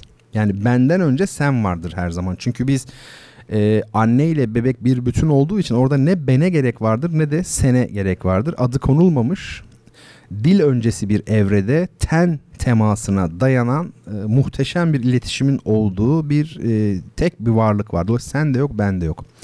Ama siz eğer e, annenizle bebeği düşünün yani küçük bebek annesiyle kendisinin farklı varlıklar olduğunu öğrendiği anda annesine sen diyor. İşte sen denildiğinde beni de fark etmiş oluyor. Bir süre sonra ne oluyor peki? O. O diye bir kavram var. Baba. O kim? Dışarıdan biri. Anne ile bebek arasındaki ilişkinin çok dışından biri. Ama var. Zorunlu olarak var. Bu bir süre sonra kavranıyor değil mi? O. Şimdi işte demek ki ben sen o dediğimiz şey aslında sen ben o. Hep söylüyorum ben bunu. Dil e, problemli bir yapıdır. E, anlaşmazlıkların temelinde yatan şeylerden bir kısmı bunun gibi şeylerdir işte aslında insanların anlaşamamasının. Şimdi niye söyledim ben bunu? İşte felsefenin başlangıcı da çok ilginçtir ki aynen böyle. İnsanlık e, burada bebeğin yerine insanlığı koyalım. Yani bundan iki bin beş yüz üç bin yıl önceki insanlığı koyalım. E, önce çevreyi fark etmiş, doğa felsefesi yapmış. Yani işte efendim değil mi yıldızlar nedir, dağlar nedir, su nedir, ilk madde nedir falan filan. Hep konuştuk ya Thales'tir, işte milletliler şunlar bunlar kim ne dedi, ne demiş daha doğrusu. Sonra bu felsefenin yerini insan felsefesine bıraktığını görüyoruz. İşte bu da ben. Gerçekten de Sokrates'le birlikte onlar biraz öncesi de var ama yani sofistler ve Sokrates'le birlikte artık felsefe doğayla ilgilenmez, insanla ilgilenir bir felsefe olacak. İşte bu da dediğim gibi bebeğin artık aa annem varsa, sen varsa bir de ben var, bir de kendime bakayım demesidir. Yani artık burada etik, işte yani ahlak nedir, mutluluk nedir? Yani insanı ilgilendiren kavramlar söz konusu. En son yani Aristoteles ve ondan önce Platon'un E, felsefesi de sistematik felsefe oluyor. Bu da işte değil mi? Teorik bir derleme, toparlama ama temelde bir teori var. O her zaman teori konusudur. O eğer denenebilseydi o olmazdı. Yani ampirik değildir o. İfade edebildim mi bilmiyorum. Yani onun yerine Tanrı'yı da koyabilirsiniz bu şemada. Deneyemezsiniz. Deneseniz, üzerinde etkide bulunabilseniz zaten tanrılık özünü kaybetmiş olur. İnanç meselesi olmaz çünkü o zaman. Peki. Şimdi insan felsefesine geçelim diyorum. Ee, umarım herkes bu söylediklerimi dikkatli dinlemiştir. Bazen de kızıyorum değil mi böyle yani öğretmen gibi. Peki. Doğru cevabı bu defa e, sevgili Burcu Ece Korkmaz vermiş. Doğru cevap Al Capone. Tito gibi değil mi? Tito. Al Capone ve Al Capone. Nasıl okunuyorsa İtalyancaysa ikincisi tabii ama İngilizce mi artık bizim dilimizde değil mi? Fransızca mı? Hep öyle yerler. Al Capone diye. Peki, kitabını göndereceğiz sevgili Ece'ye. Sami Paşazade Sezai'den Sergüzeşt. Ne demek Sergüzeşt? Macera demek mi? Serüven demek galiba. Hayatımız bir macera, bir serüven. Şimdi insan felsefesine giriş yapıyoruz. Dikkatli herkes dinliyor. Bakın diğer kısımları tamam ama bu felsefe kısmında yani bozuşuruz. Lütfen felsefeyi dinleyin. Benim en çok önem verdiğim yani resim kısmıyla felsefe. Yani birazdan resim analizi de yapacağız bu arada programda onu söyleyeyim. Çok hani geçen hafta çok beğendiniz onu. Onun gibi bir tane e, resim analizi daha farklı bu. Yani daha teknik bir analiz yapacağız bu defa. E, yani ikonoloji değil de biraz daha hatırlarsanız geçen haftaki tablonun e, ikonografisi üzerinde durduk. İkonolojisi üzerinde durduk ama kompozisyonel bir analiz yapmamıştık onunla ilgili. Bu defa biraz onu yapalım istiyorum. Uzun olmayacak ama çok renkli ve güzeldir tabii ki o. Şimdi insan felsefesi dediğimiz e, hadisenin temellerinde şu var aslında. Bu milattan önce beşinci yüzyılda sevgili dinleyicilerim e, Yunanistan dediğimiz bölge siyasi ve iktisadi açıdan epeyce bir kalkındı. Yani zenginleştiler. Atina artık bu yeni zenginliğin de merkeziydi. Burada tabii bir takım ihtiyaçlar baş gösterdi. Mesela başarılı yurttaş nasıl yetişir? Çünkü artık bir şehir oldular. Büyük bir e, medeniyet oldular. Medeniyetten kastım şehirle ilişkisi, Medine ile ilişkisi bakımından söylüyorum. Ee, başarılı bir yurttaşı biz nasıl yetiştireceğiz? Ee, bu bir ihtiyaç halini aldı. Dolayısıyla eğitim önem e, kazandı. İşte sofistler, sofizm olarak adlandırılan akım ve onun e, efendime söyleyeyim e, mensupları, bağlıları bu ihtiyacı karşılamayı deneyen adamlar. Sofist iki e, anlamda hatta üç anlamda kullanılmış o dönemde. Mesela bir tanesi bilgili kimse demekmiş. Yani çok bilgili adam sofist. İkincisi e, siyasette yararlı olmayı öğreten kimse demek. Yani siyaseten yararlı olmayı öğretiyor. E, üçüncüsü de çok ilginçtir ve çok önemlidir. Retorik dersi veren kimse. Yani belagat anlatan kimse. Antik Yunan'da biliyorsunuz belagat çok önemlidir. Siyaset, belagat, savaş, yani bunlar tamamen o toplumun eril bir toplum olduğunu gösterir. Yani modernizmin temelinde, modernitenin temelinde Yunan uygarlığının olması bu anlamda tesadüf değildir. Her ikisinde de en temel unsur erilliktir. Bunu her zaman söylüyorum. Hatta bazen söylediklerim tam anlaşılmıyor falan ama olsun. Herkes her şeyi anlayamaz, herkes her şeyi anlatamaz zaten. Gerek de yok böyle bir şeye. Şimdi... E, Protagoras Heraklitos'a e, dayanan bir düşünür. Böyle relativist diyebileceğimiz bir bilgi teorisi geliştirmiştir Protagoras. E, diyor ki her şey değişiyorsa, öyle ya, Heraklitos ne diyordu? Her şey değişiyor. E, Protagoras da diyor ki her şey değişiyorsa doğru bilgi imkansızdır diyor. Duyu algısı ve bundan doğan sanı, yani gerçek sağlam olmayan bilgi, zannetmeyen doksa. E, bu diyor bizim biricik bilgimiz budur diyor. İnsan istese de yanlış bir şey düşünemez. İnsan her şeyin ölçüsüdür diyor. Bu biliyorsunuz Protagoras'ın ünlü sözleri. Bazen hani e, sosyal medyada böyle dalgalanıyor, geziyor falan ama öncesi sonrasını düşünen yok. Yani bu nereden cımbızlanmış falan. İnsan her şeyin ölçüsüdür ne demek? E, tabii Protagoras orada durmuyor. Diyor ki peki doğru bilgi mümkün değilse, yani biz insan olarak doğru bir şey bilemezsek doğru yurttaşı nasıl yetiştireceğiz sorusunu soruyor. Diyor ki cevaba dikkat. İşte bu felsefe tarihi açısından önemli. Doğruyu bilemeyiz ama yararlı olanı bilebiliriz diyor. Bu ne biliyor musunuz? Pragmatizm diye bir akım duydunuz mu? Tabii pragmatizm yani çok modern bir akım ama modern diyebileceğimiz bir akım. E, fakat bu e, düşünce Protagoras'ın, yani doğruyu bilemeyiz ama yararlı olanı bilebiliriz düşüncesi pragmatizmin en azından düşünce olarak ilk defa uç vermesidir denilebilir. E, Gorgias o da e, doğa felsefesine karşı çıkan bir başka sofist, o da karşı çıkıyor doğa felsefesine. Ama o daha da ileri gidiyor ve genel olarak e, varlık üzerine bir bilginin olanağının olmadığını söylüyor. Yani varlık üzerine hiçbir şey bilemeyiz diyor. Şimdi sıkı durun. Üç şey, bu klasik bir şeydir. Üçlemedir. Gorgias'ın e, üç cümlesini okuyacağım size. Üç önermesini. Bir, bir şey yoktur. İki, olsaydı da bilemezdik. Üç, bilseydik de bildiremezdik. İşte onun felsefi görüşünün özeti. Yani bu da aslında bir şey yoktur dediğiniz zaman tek benciliğe, İşte Berkeley'de zirve yapacak olan öznel idealizme bir kapı aralamak oluyor iki bin yıl kadar önceden. Şimdi bu retorik dediğimiz şey, yani belagat, insanı etkileme işi olduğundan sofistler insan psikolojisi çalışmalarının aslında önünü açmışlardır. Ne kadar enteresan değil mi? İnsan psikolojisi çalışmalarının önünü açmış oluyorlar bu insanı etkileme anlamındaki retoriği ön plana almakla. İlk dil bilgisi ve gramer çalışmalarını da kimler yapıyor? Sofistler yapıyor. Çünkü belagat üzerine çalışıyor, retorik üzerine. Tabii ilk mantık çalışmalarını da sofistler yapıyorlar. Mantık da biliyorsunuz dille ilgilidir. Nutkum tutul diyorsunuz ya, bakın M'yi atın baştaki N T K, gördünüz mü? Nutuk, mantık. Şimdi burada konuşmanın, devletin, İkisinin de, yani bunların hepsinin eril kavramlar olduğu gerçeği var. Bir gün bu şu e, modernite ve erillik üzerine milyon sayfa yazı yazılmıştır eminim ama e, biraz durmak lazım. Ee, şimdi bilginin relatifleşmesi, retoriğin gücünün abartılması ve insani olan, tabii olan ayrımının iyice vurgulanması sofistlerin dezavantajları, başlıca hataları.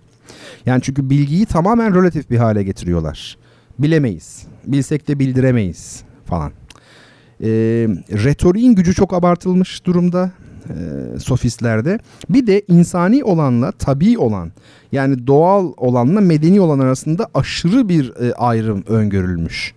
Yani doğadan olan füzeyi ama insanın koyduğu tezeyi, tez yani tezeyi koyuyorsunuz siz ona, o sonradan olan.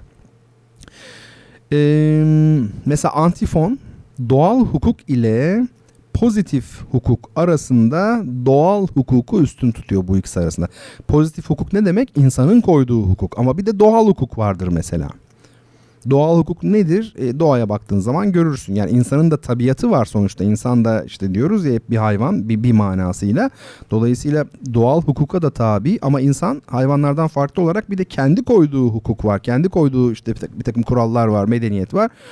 Bunlar arasında Antifon doğal olanını, insanın hayvani yönünü üstün tutuyor. Tabii bunun altı çok çok çok çok açılabilir, uzun bir mesele. Şöyle söyleyeyim, Kritias tanrıları halkı itaatkar kılmak isteyen devlet adamlarının uydurduğu şeyler olarak tanımlamışlardır. Bu son düşünce de bizi nereye götürür? Anarşizme götürür. Yani sofistler bu manada anarşistlerin de uzak ataları oluyor. Az önce neyi fark ettim biliyor musunuz? Yani bunlardan bahsederken bu e, garibim duyuşlar yani bu felsefe meselesini kaldırmıyor. Çünkü kaldıramıyor yani bu felsefe.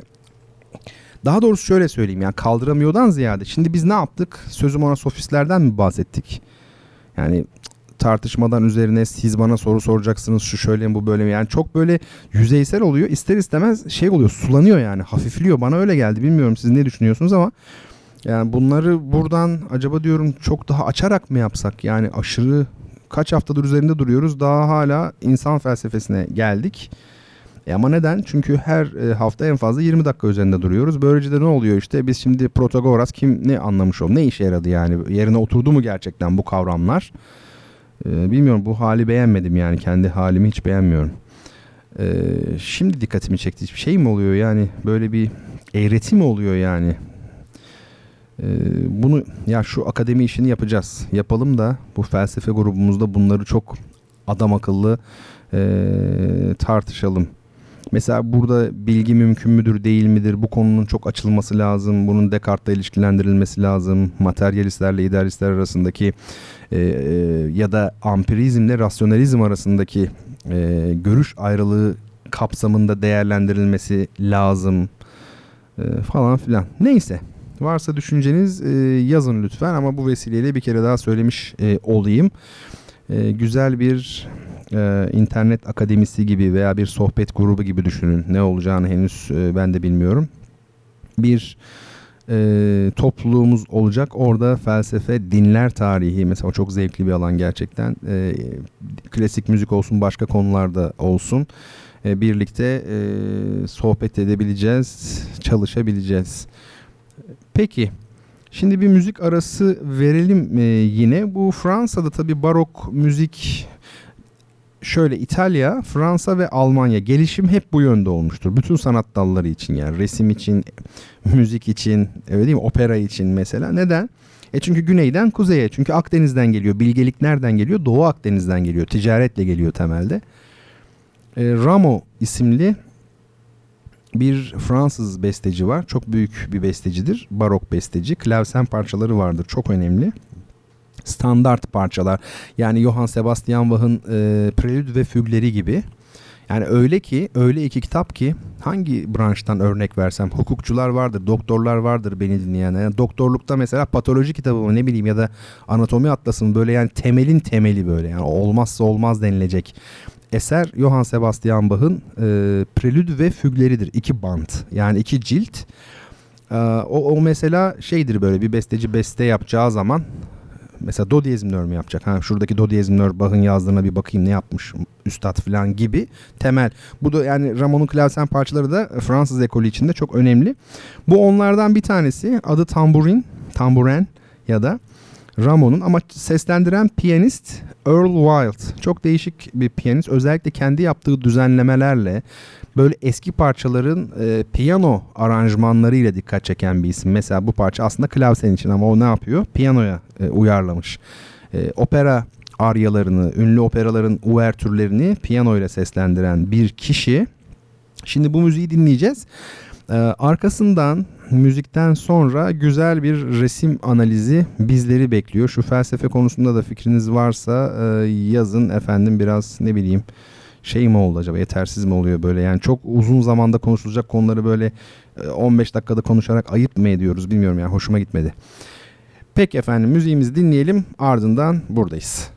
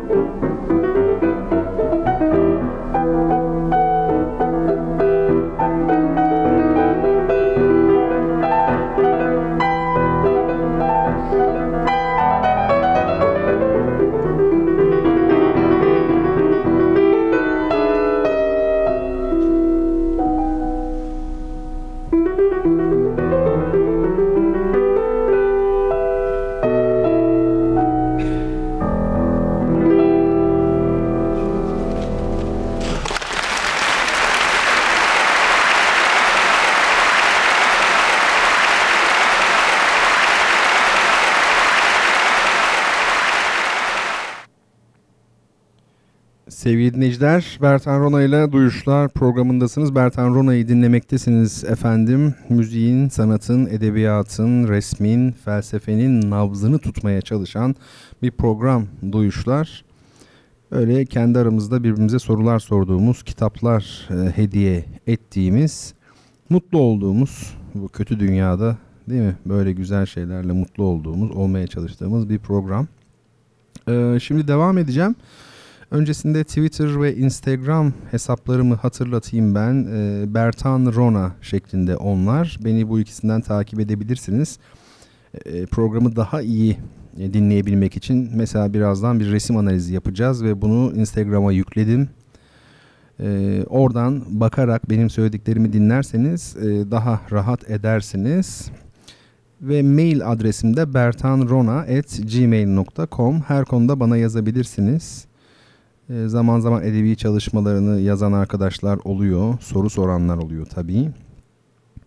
Bir de e, efendime söyleyeyim e, eleştirileriniz varsa, düşünceleriniz varsa programla ilgili, bunları da lütfen dile getirin.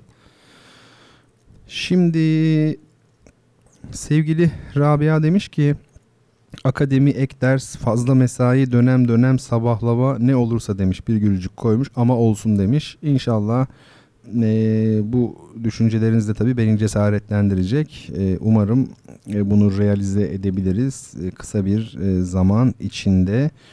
Zaten bu önümüzdeki bayram tatili döneminde en çok üzerinde duracağım alanlardan biri o olacak.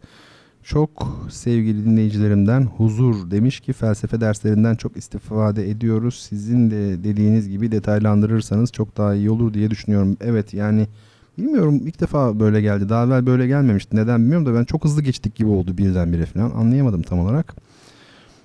Ee, sevgili Selçuk Çelik Bey demiş ki e, kitaplarımızın sponsoru Selçuk Bey. Hocam en azından üzerinden geçmiş oluyoruz. Akademi kurulana kadar sabır, sonrası daha güzel olacak. İnanıyoruz demiş. Çok teşekkür ediyorum. İnşallah. İnşallah. Orada ben çünkü çok felsefe tutkum var. Hakkını vermemiz lazım. Yani gerçekten ufkumuzu açmamız e, gerekiyor. Bu çok önemli bir şey. Yapacağız da Allah'ın izniyle. Şimdi İkinci sorunun cevabı neydi? Al Capone. Ee, değil mi? Yani bu şeyin ismi, gangster'in ismi Al Capone. Kazananı da söylemiştik. Burcu Ece Korkmaz ikinci kitabımızı e, kazanan dinleyicimiz. Şimdi şu düğün yemeği meselesine bir e, gelebiliriz. E, bu e, köylü düğünü veya e, öyle söyleyelim. Bu tablonun net adını zaten bilen yok. O dönemden kalma hangi tablonun adını bilebilirsiniz ki zaten, değil mi? O dönem, yani biz hep bugünün gözlükleriyle bakıyoruz. Yani bin beş yüzlü e, yıllarda, yılların Avrupa'sında okuma yazma bilen kaç kişi var? O tabloya isim koyacak, nereden koymuş, nereye koymuş? Yani yok, bunların çoğu sonradan, he, çoğu değil, hemen hemen tamamı sonradan konulan isimler e, zaten. Köy düğünü, köylü düğünü, efendim düğün yemeği, düğün şöleni farklı farklı şekillerde karşılaşabilirsiniz. Bu Bruegel'in bir e, çalışması. Şimdi burada bir düğün yemeği var, onu anladık. Ama önce bir giriş yapalım. Bu nasıl bir e, kompozisyon? Kapalı kompozisyon mu? Açık kompozisyon mu? Bu tabii ki açık kompozisyon. Geçen haftalarda konuşmuştuk. Yani figürler, resmin konusu, değil mi? Bunlar eğer e, kadrajın içinde bitiyorsa o zaman bu kapalı kompozisyon olur. Ama dışına taşıyacak gibi devam ediyorsa açık kompozisyondur. Şimdi bunun açık kompozisyon olduğu o kadar belli ki sol tarafta bakın kapı var, değil mi? Oradan girmek isteyen insanlar var işte yemek masasına doğru.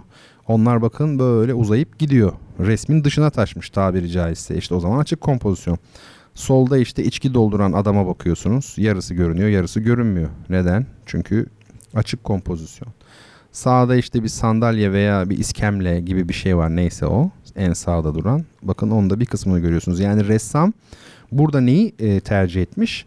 Açık kompozisyon düzenini tercih etmiş. Bu tamamen ressamın çalışmasına başlamadan önce vermiş olduğu bir karardır. Onu belirteyim. Şimdi şöyle biraz bakalım. Ne görüyoruz acaba? Ee, tabloya baktığımızda en sağda şapkalı iki adamın sohbet ettiğini görüyoruz. En sağda bakın arkada duvar dibinde. Anlaşıldığı kadarıyla bir yargıç, bir de din adamı, bir rahip belli oluyor. Ee, hemen ön planda bir mavi, bir kırmızı giyinmiş olan e, r- e, yemek dağıtan, değil mi? Garsonlar var. Servis yapıyorlar onlar. Ee, bu yargıç ve rahip dediğim iki kişinin yanında yine duvara sırtı dayalı sandalyede oturan kişi kim olabilir? E, kızın ya da damadın annesi olabilir, şey babası olabilir. Özür dilerim. Yanındaki de öyle. O da yani e, kızın, yani dünürler diyelim, onlardan birileri işte, değil mi? E, bakın başı örtülü şekilde geziyor. Bakın görüyor musunuz? O dönemde Avrupa'da da başı açık kadın yok, erkek de yok. Şimdi mesela Türkiye'de bazı tartışmalar yapılıyor ama şu unutuluyor. Eskiden başı açık erkek de yoktu. Yani erkeğin de başı açık gezmesi ayıptı. E, belli sebeplerden dolayı. Bunları bilmeden e, tartışmaya, bodoslama atlıyoruz. Doğru olanı yapmıyoruz. Bakın o dönemde görüyor musunuz? Bütün kadınlar e, şu anki de kapalı, orada da öyle görünüyor yani. Erkeklerde de hepsinde ya şapka var ya başlık var bir şekilde, değil mi? Onların da başı, hatta şal olan bile var. Neyse şimdi e, gelin kim? Gelin şu koyu yeşil renk böyle bir e, halı mı neyse o bir örtü asılmış ya duvara. Onun tam altında oturan e, kız gelin. Sanat tarihçileri bundan eminler. Evet diyorlar, gelin o. Fakat damatla ilgili iki görüş var.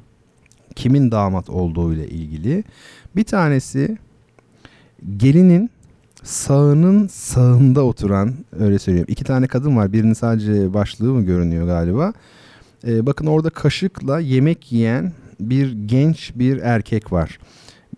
Bazı e, sanat tarihçileri o kişinin damat olduğunu söylüyorlar. Bazıları da onun hani bize sırtı dönük şekilde e, oturan ve elindeki e, bardakla e, içecek isteyen şapkalı eğilmiş. Bakın görüyorsunuz değil mi? Yani mavi renk giymiş olan garsonun hemen solunda ondan yiyecek isteyen, içecek isteyen kişinin e, damat olduğu yönünde de bir şey var, bir görüş var. Yani bu konuda birbirinden farklı düşünceler var. Benim kişisel görüşüm, yani bu konuda uzman olmadan yorum yapmamak gerekir ama belli nedenlerden dolayı benimki e, karşıdaki kişi. Yani yüzü bize dönük olan, sırtı duvara dönük olan, kaşıkla yemek yiyen kişi e, olduğu kanaatini taşıyorum.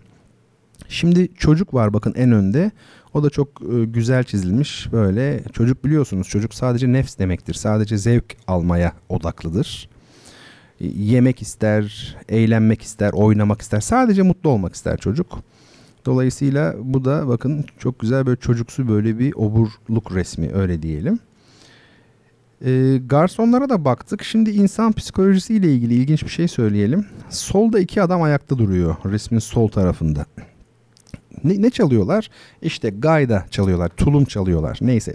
Tulumları var ellerinde. Onlar ne yapıyorlar? Müzik yapıyorlar. Yani müzisyen onlar.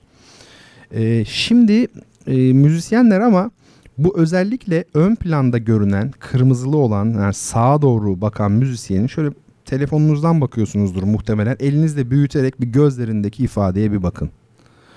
Yani inanılmaz böyle bir beklenti. Değil mi? Nereye bakıyor? Yemeğe bakıyor. Müzisyen adam açtır yani, parası yoktur, müzisyendir. Ee, efendime söyleyeyim, ben hep şeye inanmışımdır, hani kızı boş bırakırsan ya davulcuya varır ya zurnacıya. Dan kastın yani davul ve zurna çalmaktan ziyade parasız insana bir gönderme olduğuna dair e, bir düşüncem olmuştur her zaman. Burada da öyle görünüyor yani, müzisyen parasız ve yemeğe bakıyor ve ilginçtir ve yemek müziği yapıyor. Bu böyle de bir ironi var, bu hep vardır yani.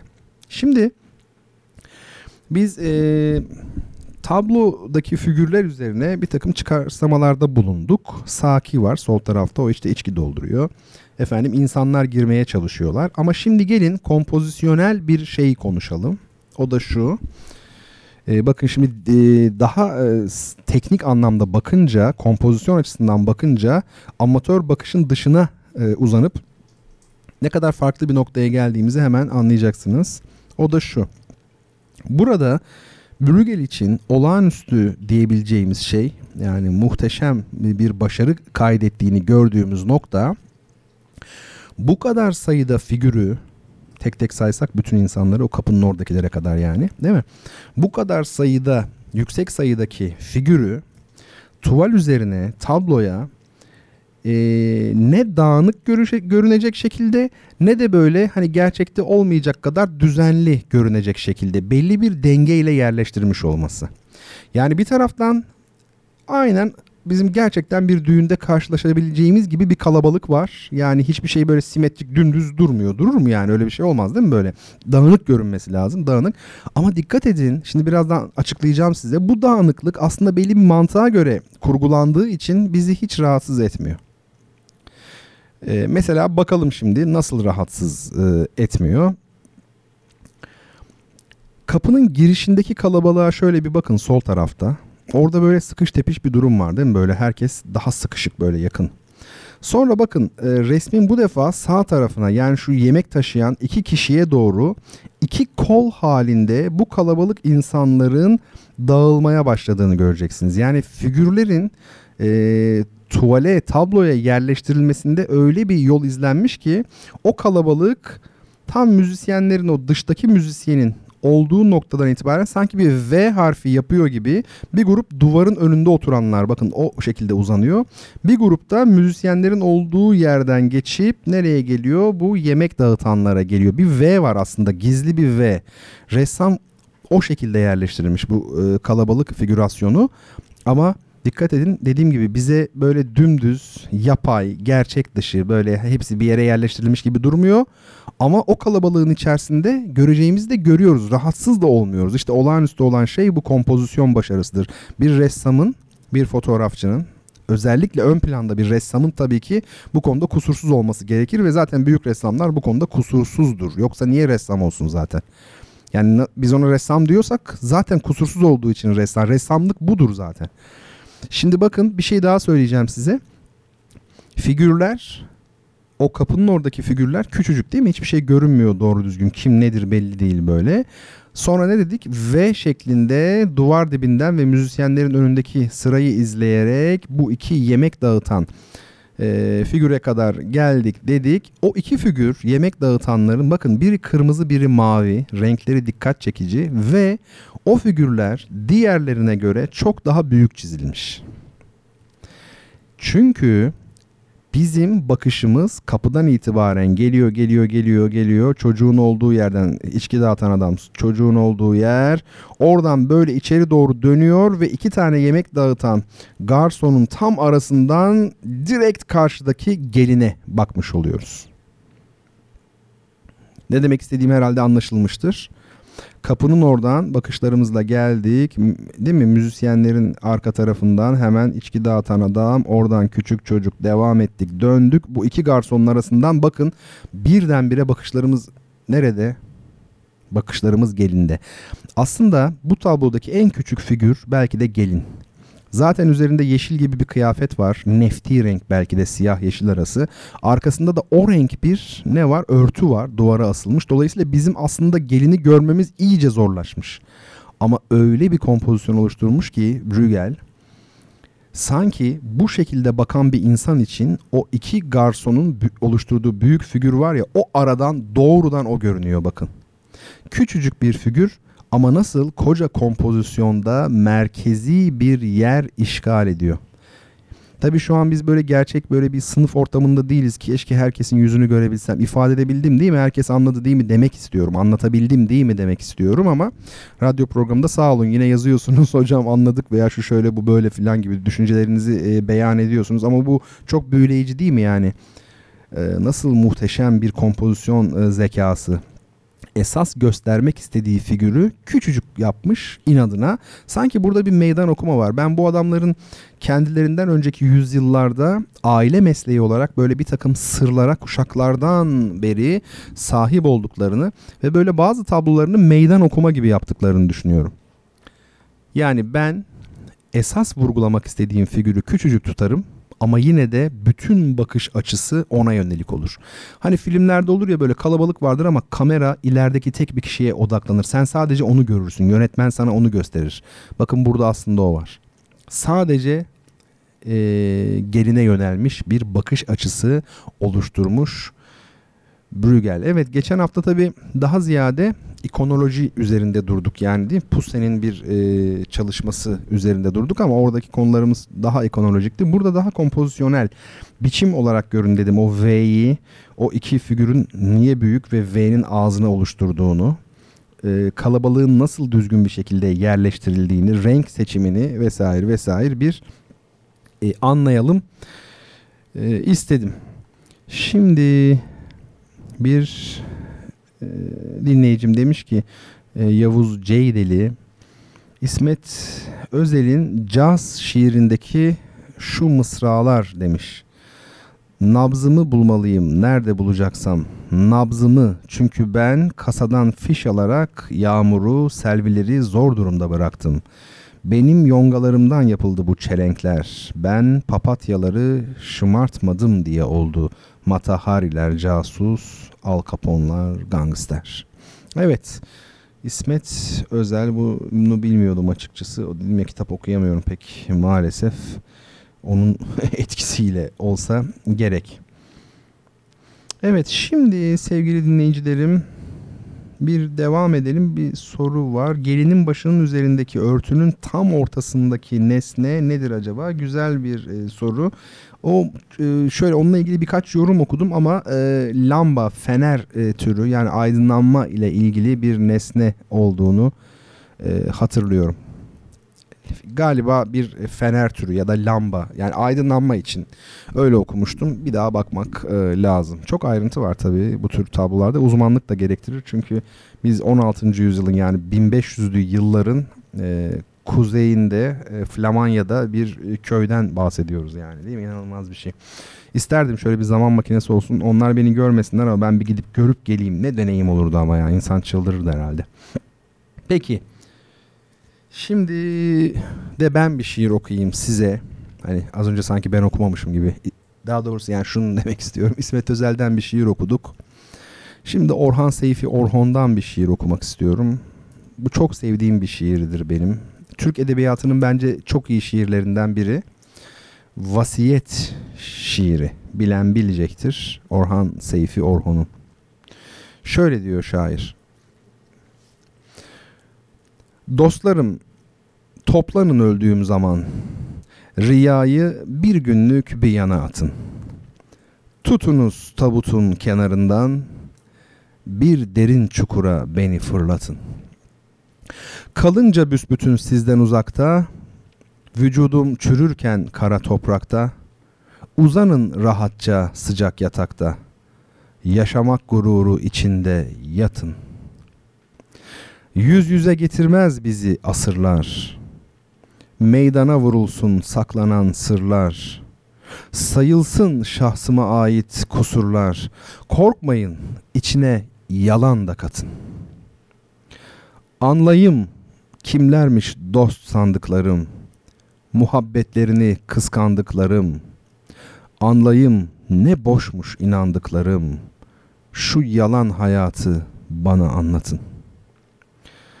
Dostlarım, anmayın artık adımı, siliniz gönülden eski yadımı, kırınız sonuncu itimadımı, ölünce bir daha beni aldatın. Kabul edelim, bu çok iyi bir şiir. Peki, şiirin etkisinden kurtulamadım ben. Siz kurtuldunuz mu? Bu vasiyet şiirin adı yani, bunu Orhan Seyfi Orhon, vasiyet diyeceksiniz, hemen çıkar. Ee, yani istediğiniz zaman bakın. Çok çok güzel bir şiir gerçekten. Yani şey olarak güzel değil, böyle hani çok büyük imgeler mi var? Efendime söyleyeyim, e, kelime oyunları mı var? Yani hayır. E, ne imge açısından ne teknik açıdan bu e, olağanüstü bir şiir değil. Düşünce açısından gerçekten çok güzel ve çok sade ifade edilmiş. E, bence hoş. Peki üçüncü soru, hangi kitap gidiyor? Saatleri Ayarlama Enstitüsü. Şimdi herhalde bir hayli yazacaksınız, uyumadıysanız hala, değil mi? Saatleri Ayarlama Enstitüsü'nü ve onun yanında bendenizin İstanbul Koşuklarını, yani iki kitabı birden hediye olarak almak istiyorsanız şu soruyu Bertan Rona Twitter hesabına mention yazarak cevaplayan ilk kişi olun efendim. Şöyle.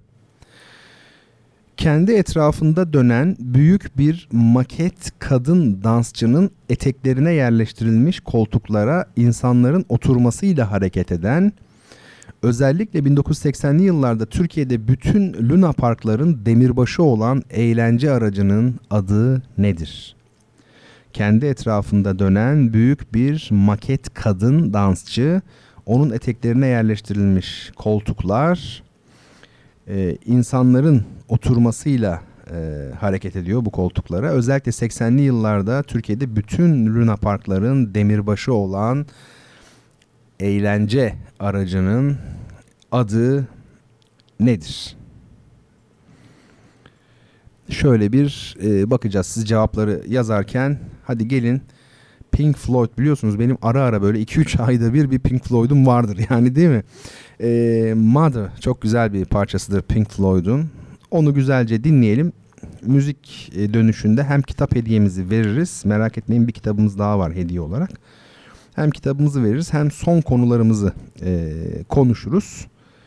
Ondan sonra da işte İnşallah evlerimize giderek yani hiçbir şey olmamış gibi yapacağız böyle yani. Neyse, garip şeyler bunlar. Efendim, müziğimizi dinliyoruz. Aranın ardından birlikteyiz. Mother, do you think they'll drop the bomb?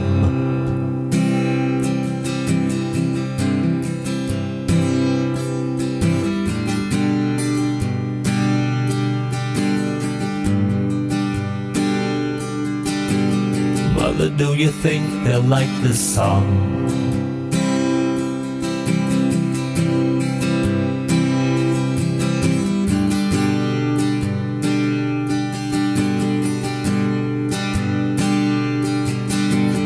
Mother, do you think they'll try to break my balls?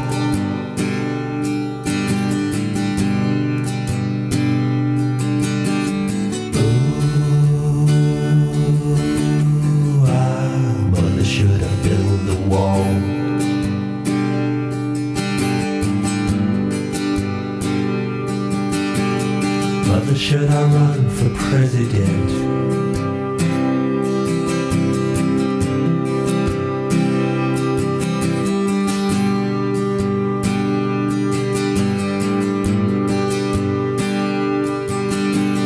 Mother, should I trust the government?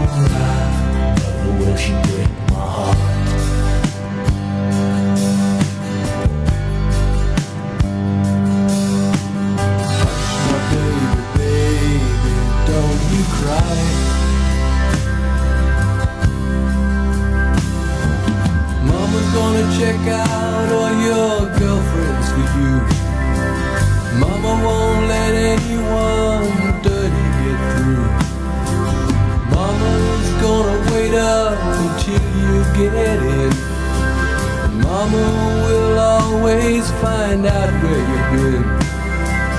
Mama's gonna keep baby healthy and clean. Ooh, baby. Ooh, baby. Ooh, baby, you'll always be baby to me.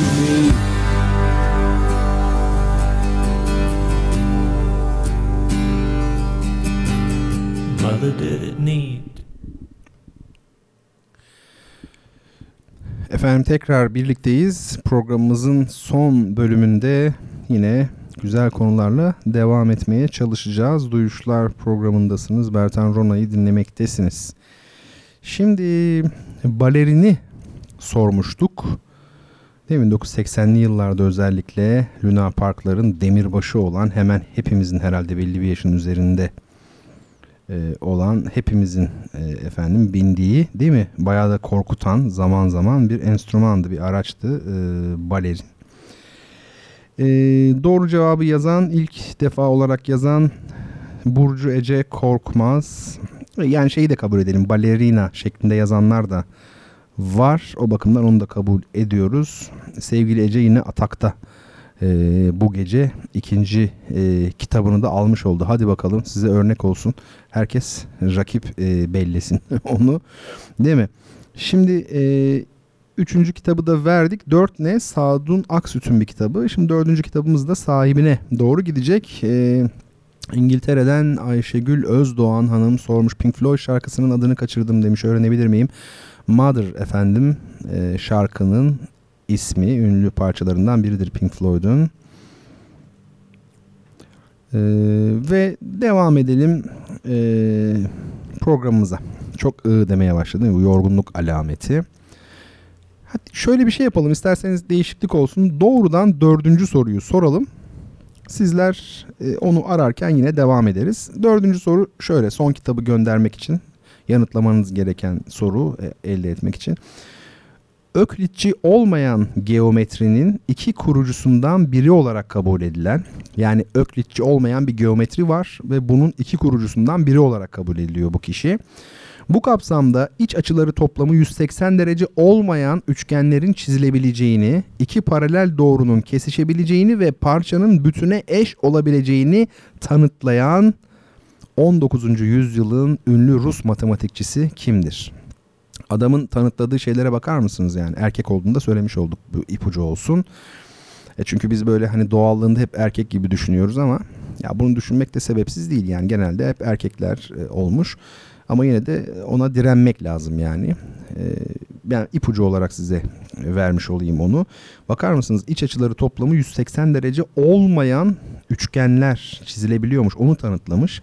İki paralel doğrunun kesişebileceğini tanıtlamış. Ne demekse bu, biz anlayamıyoruz tabii. Ve bir de parçanın bütüne eş olabileceğini. Yani bunlar örnek. on dokuzuncu yüzyılın ünlü Rus matematikçisi kimdir? Olağanüstü bir e, alan tabii matematik. Evet, hadi gelin, ben şimdi bu şey meselesinden huzursuz oldum dedim ya, felsefe meselesinden. Şimdi birazcık daha böyle, ben huzursuz olduğum zaman üzerine giderim genellikle. Biraz daha kurcalamaktan yanayım yani. Devam edelim bakalım, biraz daha detaylı konuşabilecek miyiz? Saatte sıfır sıfır oldu, sıfır sıfır yani. Sokrates'e bir giriş yapalım bakalım. Sokrates e, kimmiş ve hangi düşünceleri öne sürmüş? Önce Sokrates'in doğum ve ölüm tarihini tarihlerini verelim. dört yüz altmış dokuz üç yüz doksan dokuz tabii ki milattan önce. Atina'da doğmuş. Atina'da ölmüş Sokrates. Ee, gelenekleri ve töreleri sorgulama konusunda sofistlerle hemfikir Sokrates. Yani gelenekleri sorgulayalım diyor. Hani sofistler de çok anarşizan bir tavırla so- sorguluyordu ya. Töreleri de diyor sorgulayalım. Ama doğru bilginin olamayacağı düşüncesine kesinlikle katılmıyor. Yani diyor ki sofistlere, ben bu noktada sizden ayrılıyorum. Doğru bilgi olamaz. Yani doğru bir bilgiye sahip olunamaz. İnsan bunu başaramaz düşüncesine kesinlikle katılmadığını söylüyor ee, Sokrates. Onu belirtelim.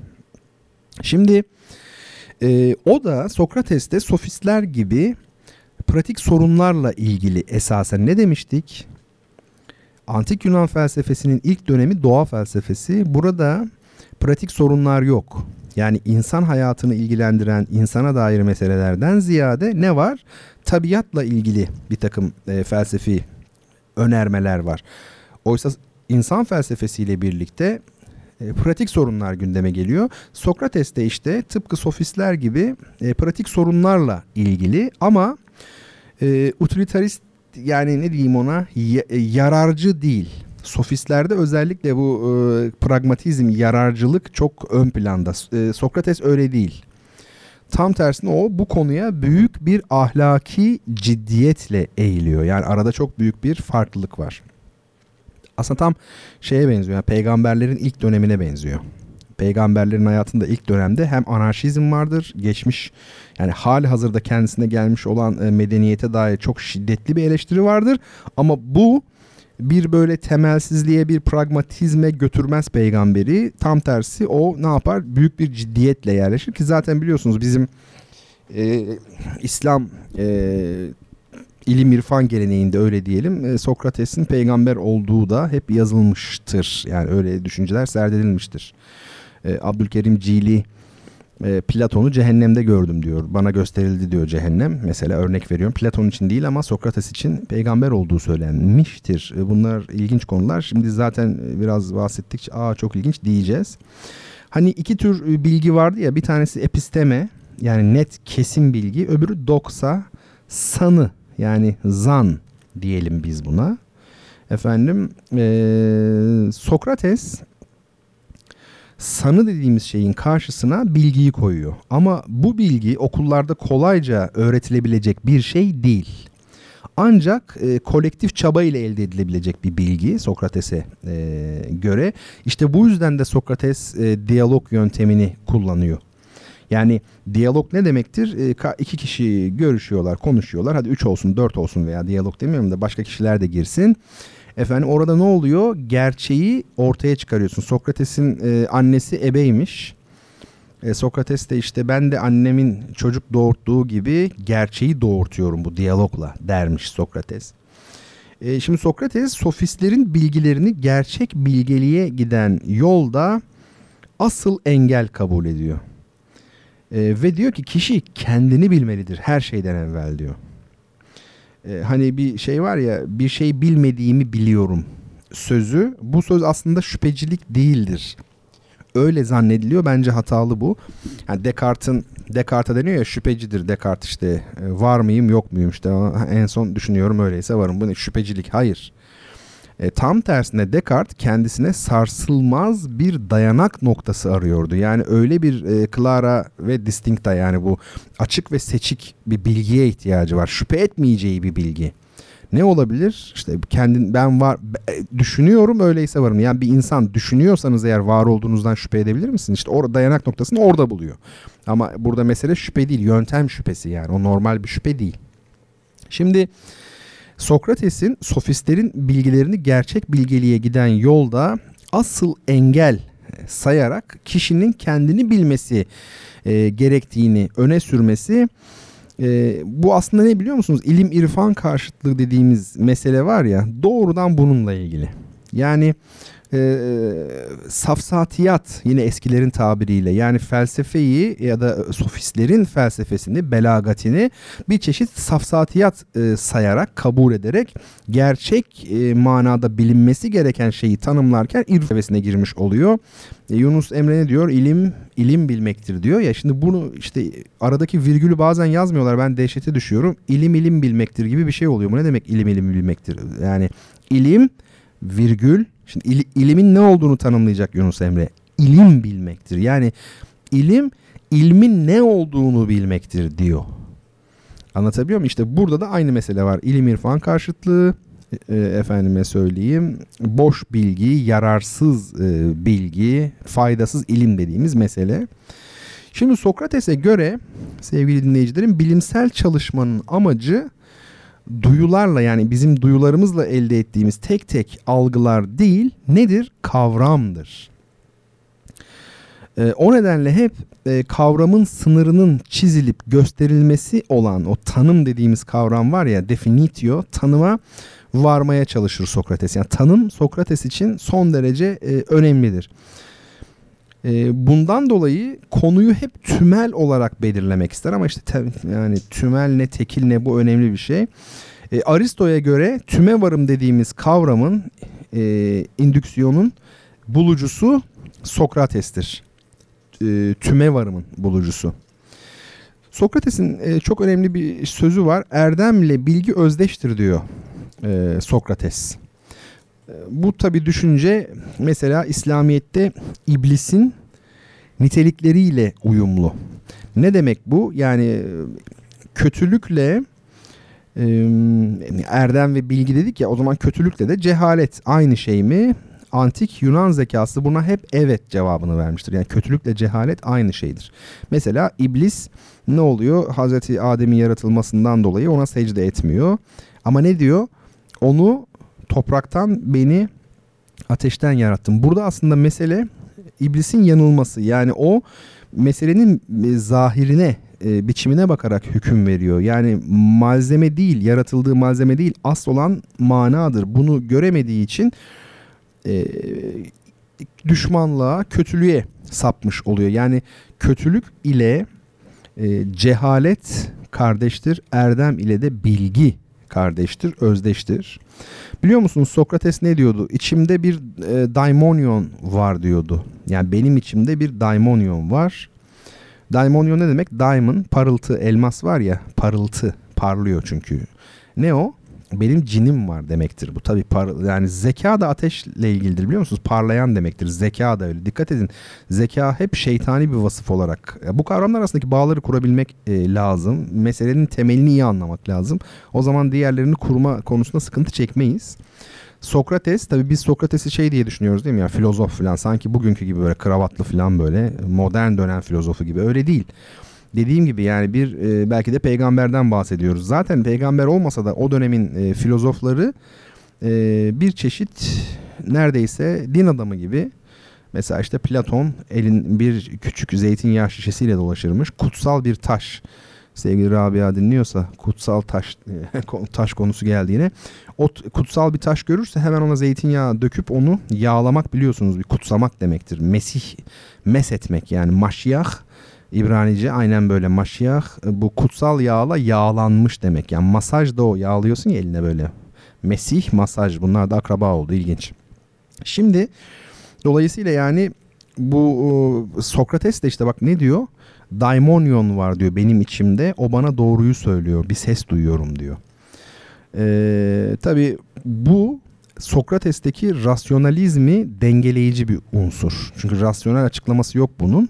Onu dengeleyen e, bir unsur. Hatif denir buna. Duydunuz mu hiç? Hatif diye bir şey duydunuz mu? Sadece sesini duyduğunuz, kendisini görmediğiniz işte kötü varlık mesela. Hatif. Ses duyuyorsunuz sadece. E, efendime söyleyeyim. Arapçada da hatif telefon. Yani çünkü sesi geliyor ya. O da ilginç bir şey. Neyse bu Sokrates biraz daha bir şeye benzedi gibi. Ne dersiniz bilmiyorum ama hani değil mi? Sokrates sanki biraz daha anlatılınca olabilecek gibi. Bakalım yani dediğim gibi daha iyi ortamlarda da buluşacağız. Şimdi Sokratesçi okullar var. Sokratesçi okullar işte Kinikler okulu, bunlardan bir tanesi. Bir de Kirene okulu. Bunlar yer yer birbiriyle karşıtlık üzerinden tanımlanabilecek olan e, okullar. Bunları haftaya yapalım artık. E, çok uzatmayayım. Bu gece size anlatacağım aslında daha çok şey vardı ama hem saat ilerledi hem de ben biraz e, yoruldum. Nasılsa e, haftaya yine e, buradayız inşallah. Bir e, sıkıntı olmadığı takdirde. Huzur demiş ki akıl ile zeka arasındaki fark nedir? İşte u- uzun bir konu. Bunu da ben işaretleyeyim şimdi sevgili Huzur. Şöyle işaretleyeyim. Bunu da haftaya bunun cevabını verelim. Tabii akıl başka bir şey. Çok önemli bir şey. Ve artık yavaş yavaş sonlandıralım. Bu son geçen son haftalarda yok ama ya sadece geçen hafta herhalde değil mi? Böyle bir Karadeniz türküsü dinletmiştim. Bugün de iç, içimden geldi. Ben bu aralar seviyorum Karadeniz türkü, türkülerini. Ee, öyle bir veda yapalım size, böyle son derece şey tempolu. Ha, kitabı kimin kazandığını açıklamadık galiba değil mi? Onu bir açıklayalım, bir saniye. Balerini geçiyoruz. E, Fatih, sevgili Fatih, Lobachevski diye yazmış. Evet, doğru cevap. E, Lobachevski, Reveti'yi e, Bernard Riemann demiş. E, Riemann tabii çok büyük matematikçi ama o değil. Bolyai, işte Bolyai sevgili Betül öbürü. Yani o bildiğim kadarıyla Öklitçi olmayan geometrinin ikinci ismi, büyük ismi. Sevgili Ece de yazmış ama o bu defa sonlara doğru yazmış.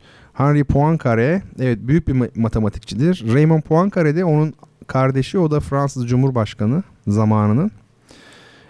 Cemal Reşit Rey'in, ünlü bestecimiz Cemal Reşit Rey'in Fransa'da okumasında bu Henri ya da Henri nasıl okunuyorsa Poincaré'nin abisi olan Raymond Poincaré'nin büyük yardımı var. Onu söyleyelim. Bir de Henri Poincaré'nin ünlü bir sözü var. Efendisini seçebilen köle değildir demiş. İlginç bir söz, üzerinde e, durmak lazım tabii, düşünmek lazım. Vasfı Mahir Kocatürk'ün şairin ölümü şiirini de hatırlayalım demiş. Eyvallah.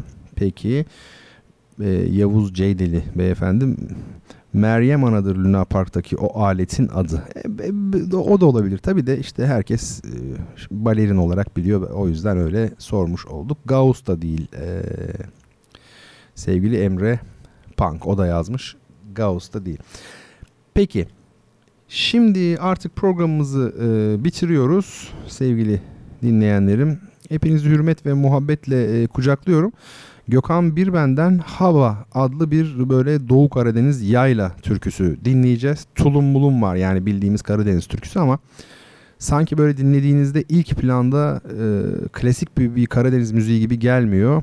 E, ama sonradan e, anlıyorsunuz, yaylalar ne güzel değil mi? Bu tatilde böyle yaylalara falan e, çıksa insan, yüksek yaylalara şöyle bir temiz e, hava alsa da e, çoğu zamandır unuttuğumuz şeyi hatırlasak, yani yaşadığımızı. Ee, ne güzel olur. Ee, bu arada bayram e, dolayısıyla sizlere de tebriklerimi iletiyorum. Sadece bize değil, İslam alemine değil, bütün dünyaya güzellikler getirmesini diliyorum. Tabii Türkiye'de şimdi dokuz günlük bir tatil var. O tatilde de e, herkesin güzelce bir e, dinlenmesini, çünkü mutlu olmasını istiyorum. Mutlu olmaya çok ihtiyacımız var. Mutsuz bir toplumuz genel olarak. Yani depresif bir toplumuz, depresyonlardayız filan. Ne bileyim, iyi gelecek bence.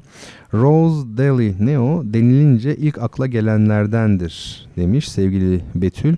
Hatif parçası. Hatif, kelime anlamı olarak gayipten haber veren, sesi işitilen ve kendisi görülmeyen seslenici. Evet, evet. Şu parçayı da ben bir dinleyeyim programı kapattıktan sonra sevgili Betül. Unuttuğum bir şey varsa, atladığım bir şey varsa kusuruma bakmayın. Bana hatırlatın ne olur. Bazen yani o kadar çok soru oluyor ki atlayabiliyorum ben. Tekrar yazarsanız e, hani hocam buna cevap verecektiniz, vermediniz falan gibi mutlaka e, şey yapmaya çalışırım, dönmeye çalışırım ona. Ve Gökhan Birben Hava ile sizleri baş başa bırakıyorum. İyi geceler efendim.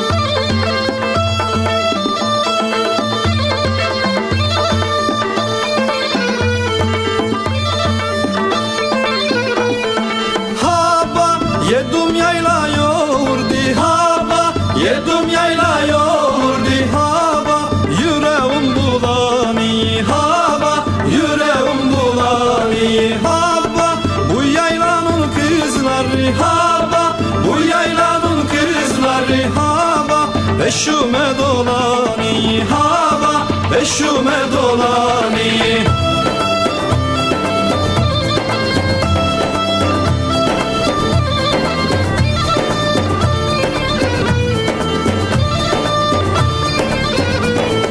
Hava yaylalar otli olur, hava yaylalar otli olur. dertli olur hava, yar sevmek dertli olur hava. Yaylalarda kız sevmek hava, yaylalarda kız sevmek hava. Ne da meraklı olur hava, ne da meraklı olur.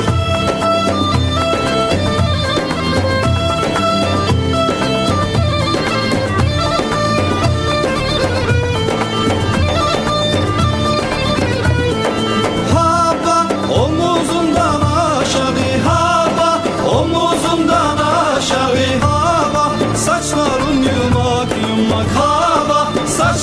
yumak yumak hava, iki baş bir yastığa hava, iki baş bir yastığa hava. Ne hoş olur uyumak hava, ne hoş olur uyumak.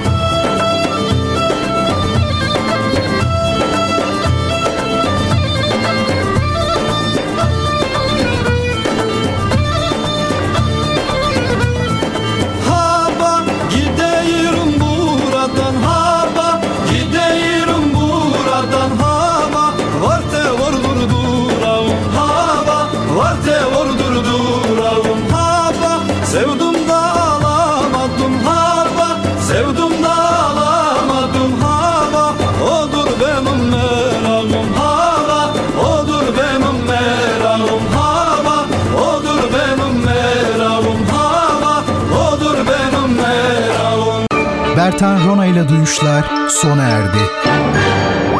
Bu program hakkındaki düşüncelerinizi dinleyen et radyogercek nokta com adresine mail atarak bize ulaştırabilirsiniz.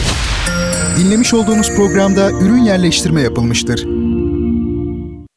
Gecenin ıssızlığı, caz ve edebiyat dünyasının efsane isimleri ve büyülü tınılarıyla dağılıyor. Renkli harmoniler, unutulmaz sesler, tarihe iz bırakmış şairler ve yazarlar. Artık hepsi şehrin en gerçek frekansında. Leyla Ceren Koç'la Caz Bulvarı her pazar yirmi üçte doksan üç nokta beş Radyo Gerçek'te.